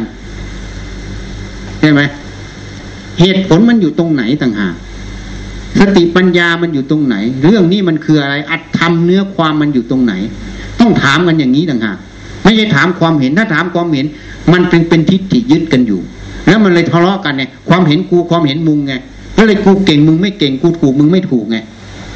สมาคมนั้นก็เลยทะเลาะกันตลอดไงเลยไม่ใช่เหตุแห่งความเจริญอะ นี่ ถ้าเข้าใจตรงนี้ เพราะเราประชุมกันทุกอย่างเหมือนกัน ประชุมเพื่อเอาเหตุเอาผลนะเอาอัดเอาทำเอาจุดมุ่งหมายในงานนั้นใช่ไหมนี่เราต้องอย่างนั้นมันจึงตรง เพราะเราทำเรื่องไม่ตรงเยอะนะมนุษย์เราเนี่ย เยอะเลย ประชุมชั่วโมงหนึ่งนะเรื่องงานแค่สิบนาทีอย่างมาก อีกห้าสิบนาทีแก้ปัญหาคน เรื่องความเห็นคนนั้นคนนี้คุยเรื่องงานกันจริง ๆ เนื้องานมีแค่สิบนาทีนั้นนั่นแหละอีกห้าสิบนาทีแก้ปัญหาเรื่องคน ไม่ใช่เรื่องงานนะเพราะนั้นถ้าเราเข้าใจเนี่ย ตัวทิฏฐิตัวเนี้ย ทีนี้มันพูดแล้วทีนี้เราจะเดินยังไงอะทำอะไรทุกอิริยาบถให้พยายามเจริญสติให้มาก สติไม่ใช่แค่ฝึกเก็บนะ ต้องฝึกมาใช้ ฝึกใช้นะ ไม่ใช่ฝึกเก็บ เพราะฉะนั้นทุกอิริยาบถหมออย่ามองข้าม ทุกอิริยาบถเราปฏิบัติทำทุกเวลาทุกนาทีนะ จะตรวจคนไข้ก็ปฏิบัติทำบางครั้งนะเราอาจจะได้อุบายจากคนไข้ที่เราตรวจอยู่นั่นนะเพราะนั้นถ้าใจมันเป็นธรรมมันเห็นอะไรก็เป็นธรรมมันจะสอนเราเองเขาเรียกโอ้ปัญญโกธรรมะมันสอนนั้นหลวงปู่มั่นจึงบอกฟังธรรมทุกเมื่อไงธรรมมันแสดงทางตาทางหูทางจมูกทางนิ้วทางกายทางใจอยู่ตลอด ทุกเวลาทุกนาทีแต่เราฟังเป็นไหมส่วนใหญ่เราเอาตัวเข้าไปฟังมันก็เลยไม่ได้ฟังธรรม ใช่ไหมถ้าเราถอยตัวออกมาฟังด้วยสติด้วยปัญญาเหตุผลมันนั่นจะเห็นความเป็นไตรลักษณ์เห็นความจริงเห็นลักษณะของแต่ละอย่าง นั่นแหละเราฟังทำทุกขณะทุกปัจจุบันนั้นทำแล้วอันนั้นแหละสัมมาทิฏฐิตรงนั้นแหละมันจะก่อเกิดสะสมไงเป็นพลังจนมันเป็นมหาสติมหาปัญญาเข้าใจไหมมันปฏิบัติธรรมทุกขณะทุกเวลา ไม่ใช่ต้องไปอย่างนั้นอย่างนี้ ไอ้อย่างนั้นอย่างนี้เราไม่ได้ปฏิเสธ เดินจงกรมนั่งสมาธิก็ต้องทำแต่ไม่ใช่ปฏิเสธ ไม่ใช่ไม่มีอันนั้นก็คือปฏิบัติธรรมไม่ได้ ทุกอิริยาบถให้มีสติ ให้รอบพยายามตามมันไป แล้วมันจะเข้าไปดูในจิตเอง ไม่ต้องไปอยากดูจิตดูอะไรอย่างเขาสอนเรื่องจิตก็จิตวุ่นวายกันเลย ไม่ต้องไปดูอยากดูจิต ดูกายมันนี่แหละเดินให้มันลึกรู้กาย เพราะรู้กายก็รู้จิตนั่นเอง เพราะอะไร เพราะตัวสติตัวจิตมันไปรู้อะ กายมันไม่รู้กายหรอกนะ ใช่ไหมยังไปแยกนิสัยกายสายจิตวุ่นวายไปหมด เอาสติอยู่ที่กายนั่นแหละมันก็ดูจิตเอง แล้วมันละเอียดเข้าไปอะไรมันเกิดนะเหมือนเราเป็นนักศึกษาแพทย์อะเราฝึกได้ไม่กี่เดือนหรอกวันหนึ่งนะอาจารย์บีบแหละแต่ก่อนคณะแพทย์อยู่คณะสาธารณสุข ชั้นสองชั้นล่างเขาบีบแบบไบโอเคมอะพอบีบแบบมันวันนั้น มันไม่อยากฟังอาจารย์บีบแบบเอ๊ะมันเกิดอะไรขึ้นน่ะ มันไม่เคยเห็นนะในชีวิตจริง ๆ มันเห็นอยู่แล้วมันเกิดอยู่เรื่อยแหละแต่ตัวเองไม่รู้ วันนั้นมันดูเอ๊ะมันเกิดอะไรขึ้นทำไมไม่อยากฟัง มันดูกลางอกเนี่ย มันเห็นถึงความขุ่นในกลางอกนะแต่ไม่ใช่โทสะมากๆนะความไม่อยากฟังแค่นั้นนะมันก็ดูดูขึ้นไป พอสิบห้านาทีเสร็จเขาขึ้นไปทำแลบไบโอเกมชั้นสองนะแต่ก่อนอยู่ชั้นสองจำได้นะพอขึ้นไปเสร็จก็ไปเอาบิปเตอร์บิอะไรต่างๆมาทำอะ อไปเอาเครื่องมือมาทำนะ มันก็ดูตลอดไม่ได้ทิ้งนะดูกลางอกเนี่ย อีกสักครู่เท่านั้นแหละมันดับวับไปกับตาเลยอะไอ้ที่คุณเนี่ยที่กลางอกเนี่ย มันดับไปเลยปิติมันเกิดมาแทนนะอ๋อจึงรู้แล้วว่า จะทำอะไรกับมึง แต่ก่อนมีปัญญาแค่นี้ เวลามันเกิดขึ้นมาหงุดหงิดหรือมันอะไรขึ้นมาจะไม่พูดเลยนะจะดูกลางอกอย่างนี้อยากหายก็ไม่ว่า ไม่อยากหายก็ไม่ว่า ไม่เอาทั้งสองอย่าง อยากหายก็ไม่เอา ไม่อยากหายก็ไม่เอาดูอย่างเดียว แล้วมันจะสั้นเข้าสั้นเข้าแต่ก่อนเป็นวัน เห็นถึงตัวโทสะเนี่ยบางทีมันเกิดนะเป็นอาทิตย์นะพอดูบ่อยๆเข้า มันเหลือเป็นวัน เป็นชั่วโมงเป็นนาทีอะมันสั้นเข้าสั้นเข้าสั้นเข้าดูมันอยู่ทุกวันอะแต่มีหลักอย่างหนึ่งเกิดขึ้นมา หายก็ไม่ว่า ไม่หายก็ไม่ว่า ดูอย่างเดียวแล้วก็ไม่พูดออกไปด้วย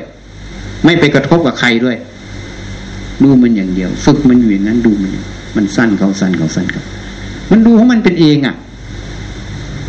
ไม่มีคนสอนจำได้อย่างเดียวพุทโธอย่างเดียวจากอาจารย์สุวัตกลับมาอยู่วัดถ้ำสีแก้วมีทางจงกรมอยู่หอพักไม่มีทางจงกรมเด็กก่อนหอพักในมหาลัยก็เดินลุกขึ้นซ้ายก็จงกรมขวาก็จงกรมไปเลยนั่นแหละจงกรมอะไม่มีทางจงกรม แต่เมื่อไรเดินคือจงกรมคือให้ฝึกสติอยู่ในนั้นตลอดทำอย่างนั้นมาตลอดนี่ให้เข้าใจเอาไว้ เพราะฉะนั้นปฏิบัติธรรมทุกอิริยาบถนะ ทุกงานการให้มีสติให้รอบคอบอย่าให้ผิดพลาดเท่านั้นนะผิดพลาดแล้วก็แล้วไป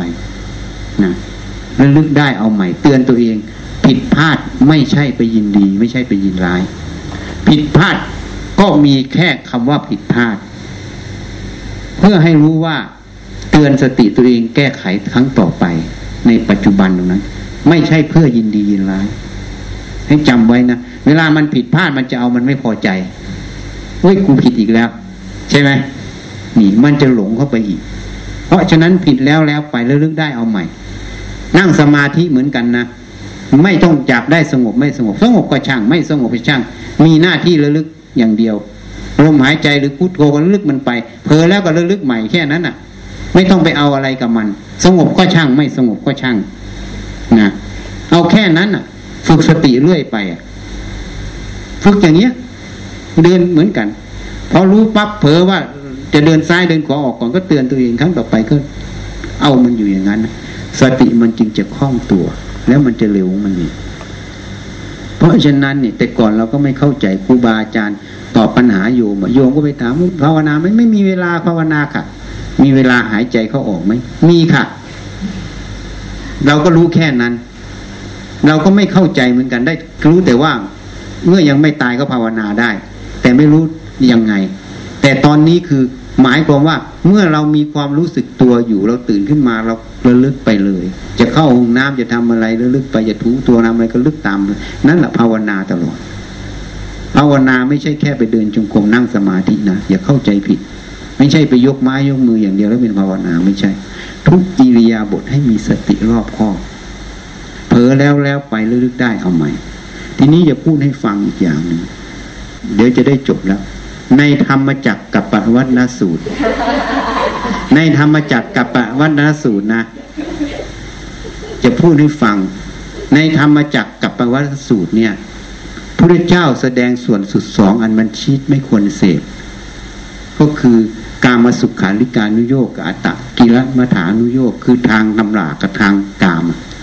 ง่ายๆทางรักทางอย่างท่านได้เดินมัชชิมาบัญญัติมาเป็นมรรคแปดนะอันนี้ท่านให้วางใจให้เป็นกลางก่อน เพราะฉะนั้นคำว่าเป็นกลางเนี่ยขอให้เราออกไปนะ อย่าเอาเราเข้าไปใส่มัน อย่าเอามันมาใส่เรา เวลารู้เห็นอะไรขึ้นมาอย่าเอาเราไปใส่มันอย่าเอามันใส่ใส่เรา เมื่อมันรู้ว่ามันมีเราเข้าไปใส่มันก็ให้รู้แล้วก็แค่นั้นแหละไม่ต้องไปยินดีร้ายต่อนะเพราะที่หนึ่งทีนี้ในอนัตตาลานสูตรเนี่ยพระเจ้าบอกว่าขันห้านั้นน่ะ ไม่ใช่ของเรา ไม่ใช่เราไม่ใช่ตัวตนของเรานะที่นี้ขันห้าไม่ใช่ของเรา ไม่ใช่เราไม่ใช่ตัวตนของเรา อันนี้พูดแบบเร็วนะ ขันห้าคือรูปเวทนาสัญญาสังขารวิญญาณ ไม่ใช่ของเราไม่ใช่เราไม่ใช่ตัวตนของเราพระพุทธเจ้าขึ้นคำว่าไม่ใช่ของเราก่อนทำไมท่านยังตัดว่าไม่ใช่ของเราก่อน เมื่อไม่ใช่ของเรามันเป็นของใครอะ มันก็เป็นของกลางของโลกอะ เข้าใจอะขันห้าเนี่ยเป็นของกลาง เมื่อไม่ใช่ของเราก็เป็นของกลางของโลกเหมือนร่างกายมาจากธาตุทั้งสี่อันนี้เป็นความรู้อันหนึ่งนะ จริงไหมเราก็ไปหาความจริงไปพิจารณาเอา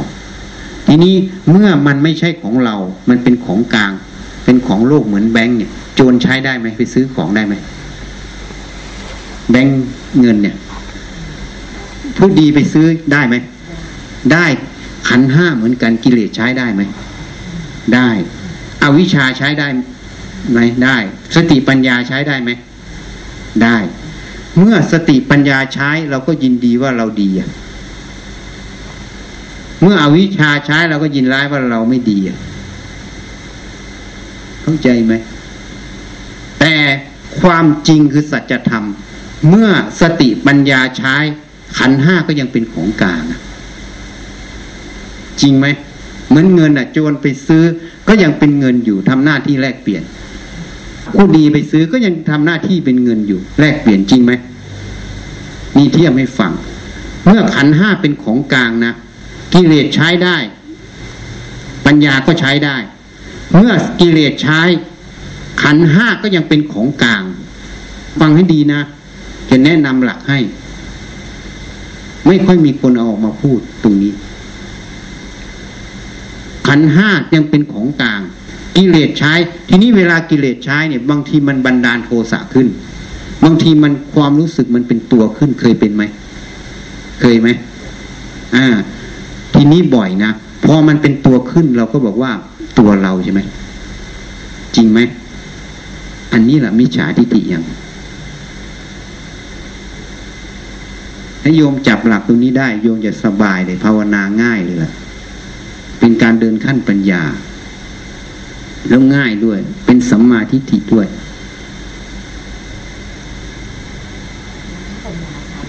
ปัญญาใช้ มันก็เป็นของกลางไหม ก็เป็นของกลางไม่ใช่ของเรา ทีนี้ปัญญาใช้มันไม่ค่อยมีปัญหา ทีนี้กิเลสใช้ดิพอมันเป็นตัวขึ้นมาเนี่ย มันก็บอกว่าเราเป็นตัวใช่ไหม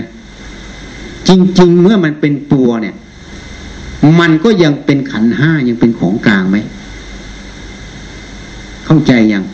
ถ้าเราเห็นความจริงตรงนี้นะโยมตั้งสติฟังให้ดี ถ้าเราเห็นความจริงตรงนี้นะ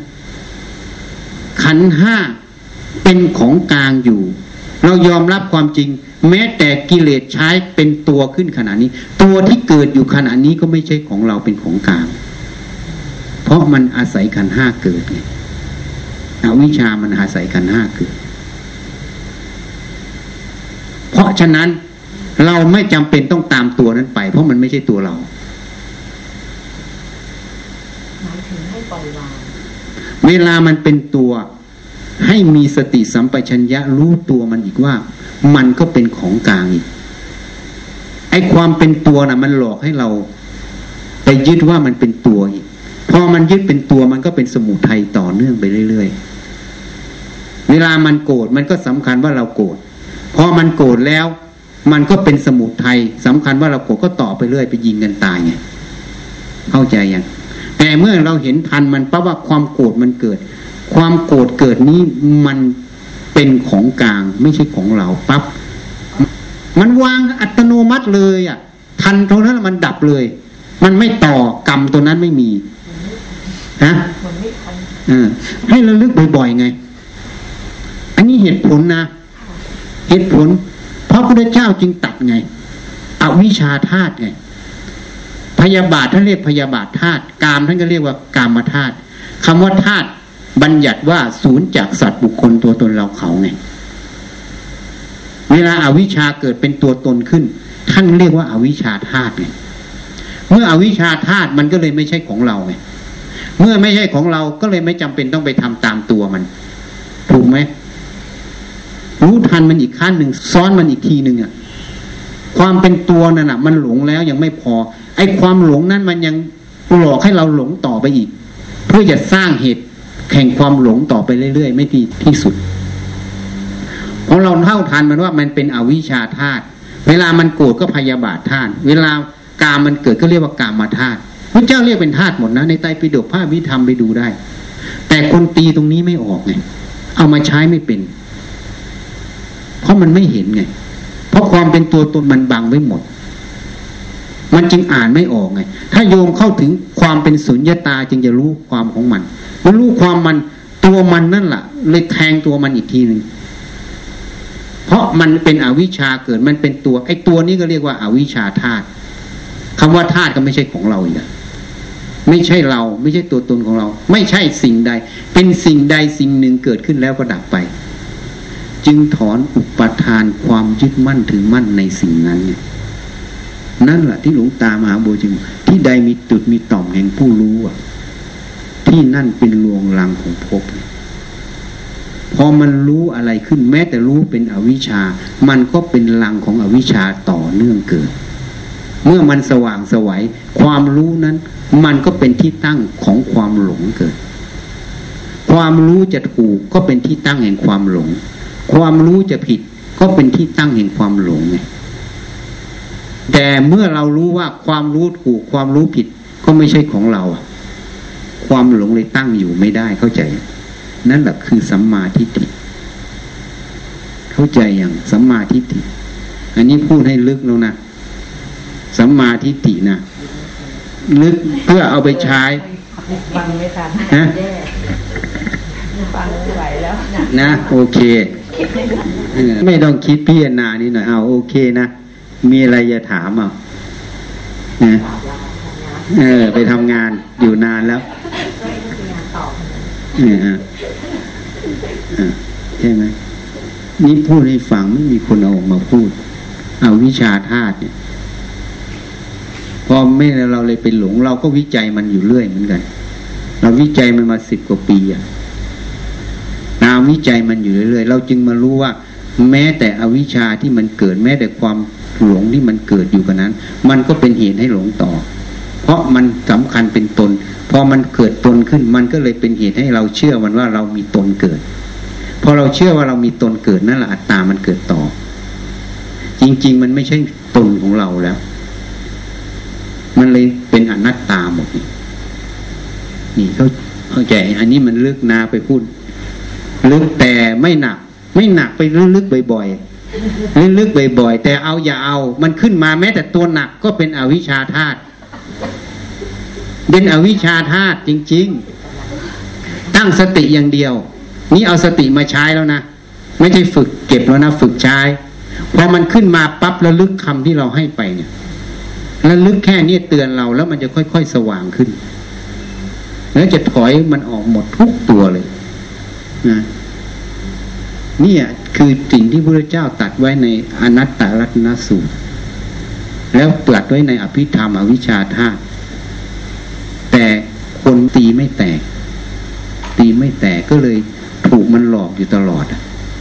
แค่เนี้ยถ้าโยมรู้ว่าขันห้าเป็นของกลางมันจะแสดงเป็นผู้ดีผู้ร้ายก็ไม่ใช่ของเราเป็นของกลางวันโยมไม่ต้องเป็นเดือดร้อนกับมัน แค่เนี้ยโยมเบาเลยนะเออเออนะ โอเคไหมอะฮะ มีคำถามเออว่ายังไงนะเคยมาฟังคำเออคือคือคล้ายๆกับเคยอ่านหนังสือฟังนะคะเออเลยอยากรู้ว่าชีวิตมันจะมีอะไรอะคะอ่าอย่างนี้ก็ไม่ต้องไปทำงานไม่ใช่เออแบบคือคือมันตรงไหนคือตรงพอดีก็ไม่ใช่ มันมีแล้วก็ไม่โกรธคนมีทำประชุมกันก็ไม่โกรธใครก็มีความเพียรที่จะทำงานแต่ไม่ได้หวังว่าจะเป็นใหญ่เป็นโตอะไรอย่างเงี้ยค่ะใช่เข้าใจไหมใช่ ค่ะคือเขาตรงไหนคือตรงกลางเลยตรงกลางหมายความว่าสติปัญญาเขาเห็นประโยชน์ในงานนั้น เอาง่ายๆก่อนอาตมามันเรื่องใหญ่หัวข้อใหญ่อะในที่นี้ที่ไม่ใช่ไม่ใช่ ไม่ใช่เดี๋ยว เดี๋ยวจะตอบคำถามที่ว่าเรื่องใหญ่หมายความว่า มันพูดไม่ครอบคลุมไงวันนี้น่ะ ขนาดพูดขนาดนี้มันยังไม่ครอบคลุม เพราะมันเยอะ ทีนี้จะพูดให้ฟัง เราต้องรู้ก่อน มันมีธรรมอยู่สองส่วน เขาเรียกสังกตธรรมกับอสังกตธรรม เพราะโยมไม่เคยได้ยินน่ะ สังกตธรรมธรรมที่มีปัจจัยปรุงแต่ง คือตัวเราเนี่ยขันห้าเนี่ยเป็นสังกตะ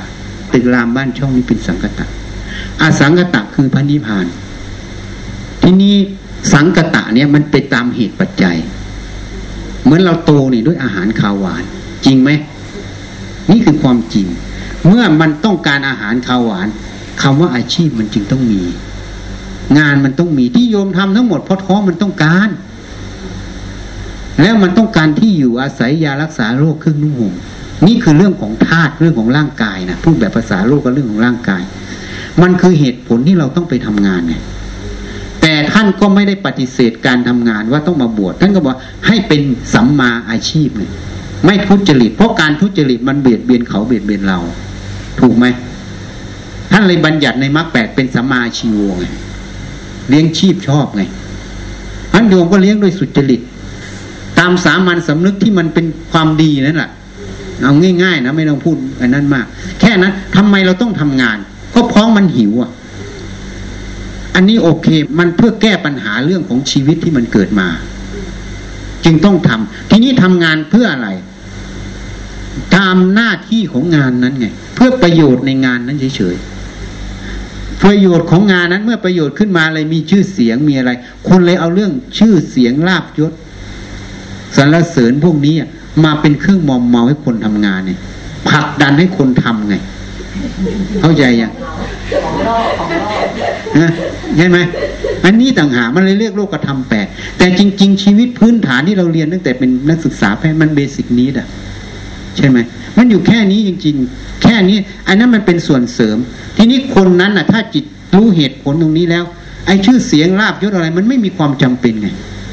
ที่เขาทำเนี่ยทำเพราะเหตุผลที่ควรทำเมื่อเราไปรักษาคนไข้เราก็ปรารถนาให้เขาหาย เราก็รักษาเขาด้วยสติปัญญาเต็มที่ ไม่ใช่เราทำเพราะเราอยากได้ชื่อเสียง ไม่ใช่เราทำเพราะเราอยากได้เงินทองมาก ๆ ไม่ใช่อะไร มันทำเพราะหน้าที่ตรงนั้นด้วยความเมตตาด้วยความนั้น มันเป็นอีกคนละเรื่องไง พวกนั้นมันเป็นไซส์ไลน์ไม่ใช่เรื่องที่เป็นประเด็นหลัก ประเด็นจริง ๆ มันคือท้องมันหิวปัจจัยสี่เฉยๆแล้วเราทำงานด้วยสุจริตไงการที่เราทำด้วยเต็มที่ด้วยสติปัญญานั่นคือสุจริตนกรรมไงถูกไหมที่บางคนอยากได้เงินเขาเหมือนหมอบางทีหมอสูอะ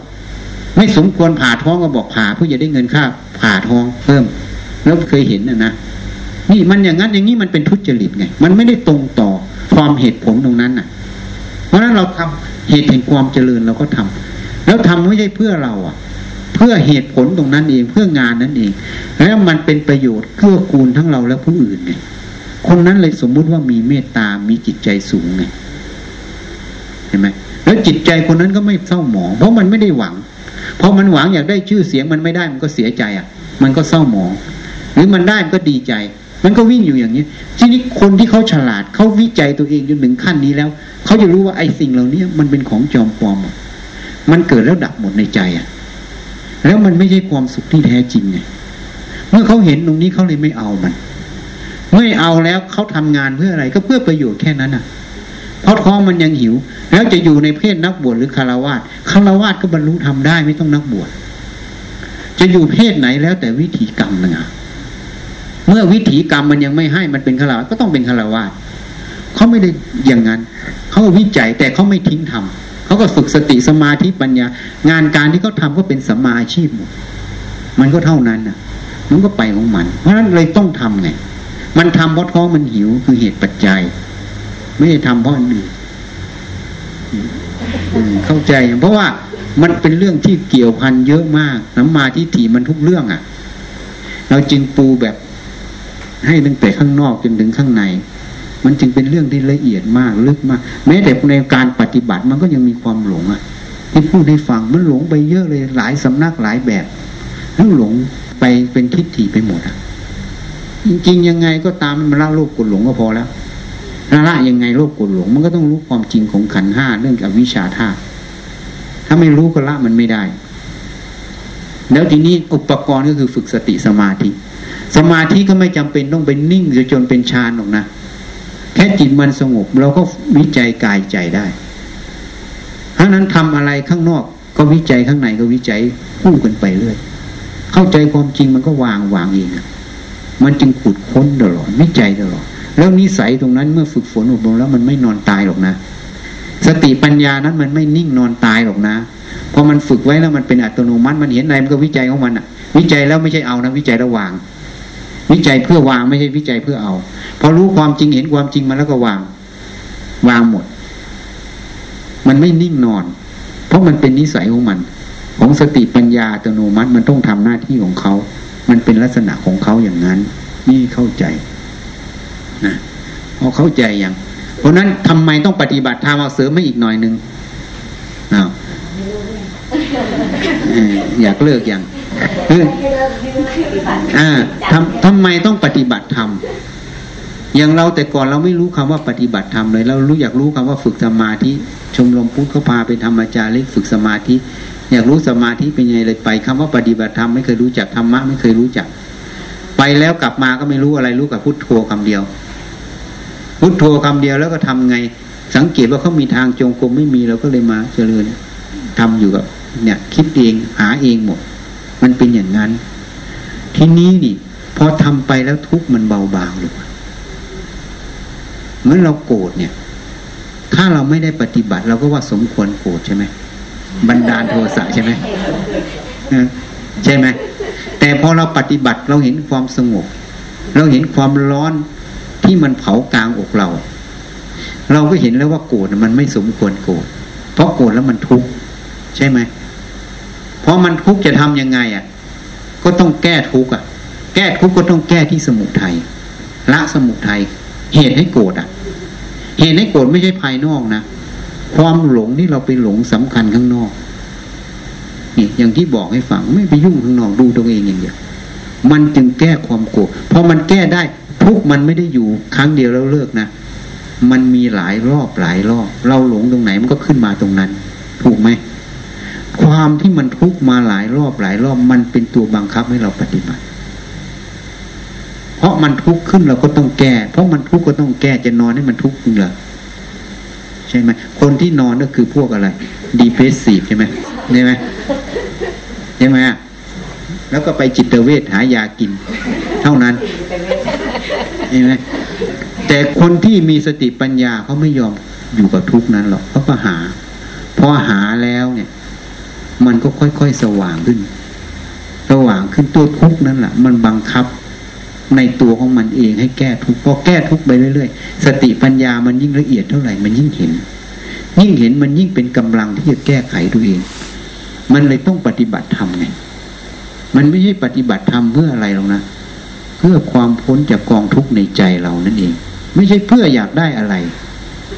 แล้วมันเทียบเคียงสองแบบได้ ชัดเจนในใจ แล้วมันจะเอาไหนเอา มันไม่โง่หรอกนะ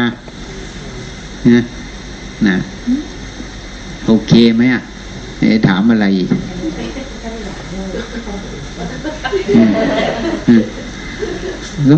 จึงว่าพอสุดท้ายสรุปวันนี้ก็จึงว่า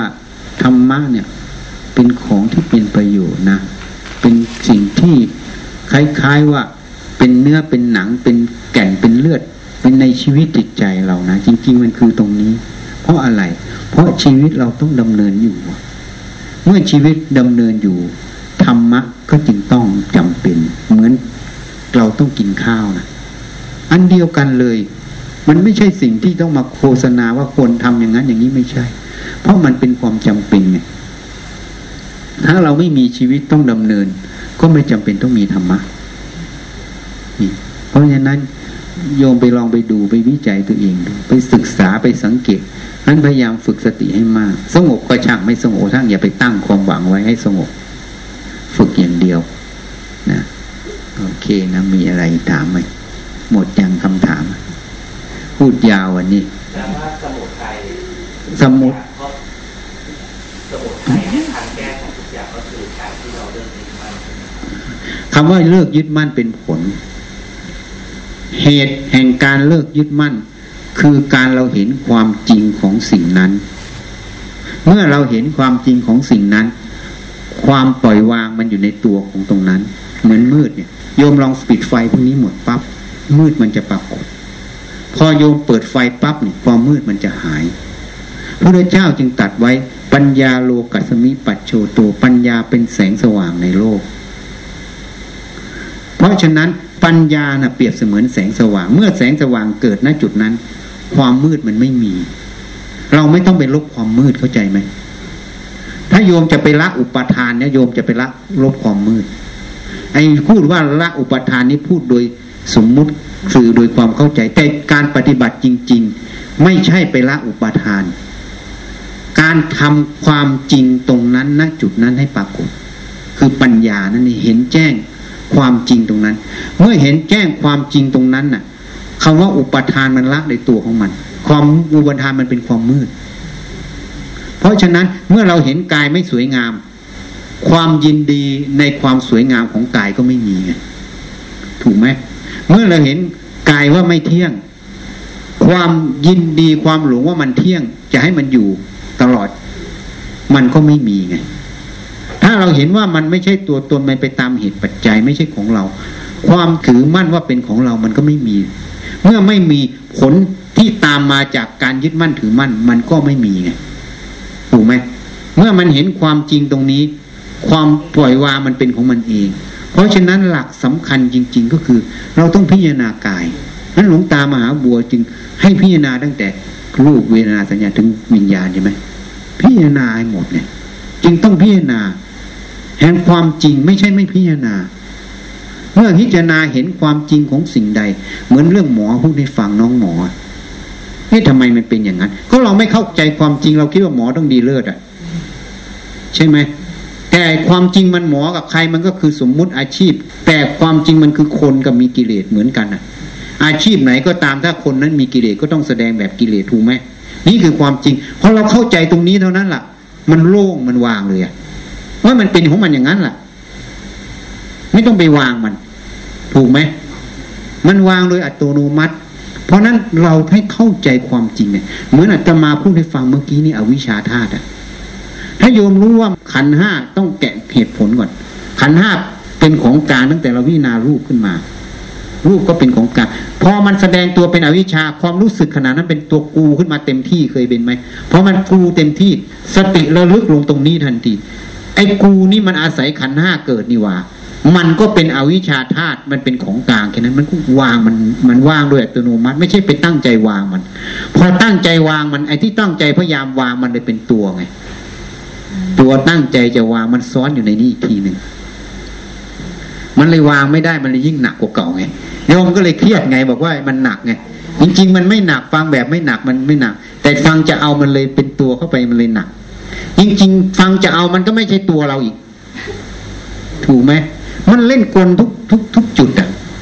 ทีนี้สติไม่ทันมันต่างหากสัมปชัญญะไม่เข้าทันมัน สติสัมปชัญญะไม่เท่าทัน แล้วพระเจ้าจึงตัดบอกเหตุแห่งการไม่บรรลุธรรมเพราะไม่ได้คบสัตบุรุษ ไม่ได้ฟังธรรมของสัตบุรุษ ไม่ได้รับคำชี้แนะธรรมของสัตบุรุษ เมื่อเราได้ยินได้ฟังอย่างเนี้ยไป เราเอาไปใช้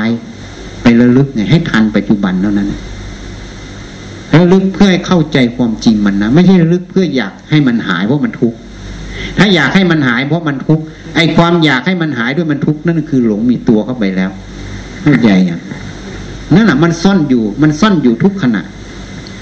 นั่นให้โยมให้เข้าใจตรงนี้ ถ้าเข้าใจตรงนี้มันง่ายไม่ใช่ยาก เพียงแต่ไม่ใช่วันนี้บรรลุธรรมต้องใช้เวลา ใช่ไหมอ่าอ่าอ่าเข้าใจยังอะ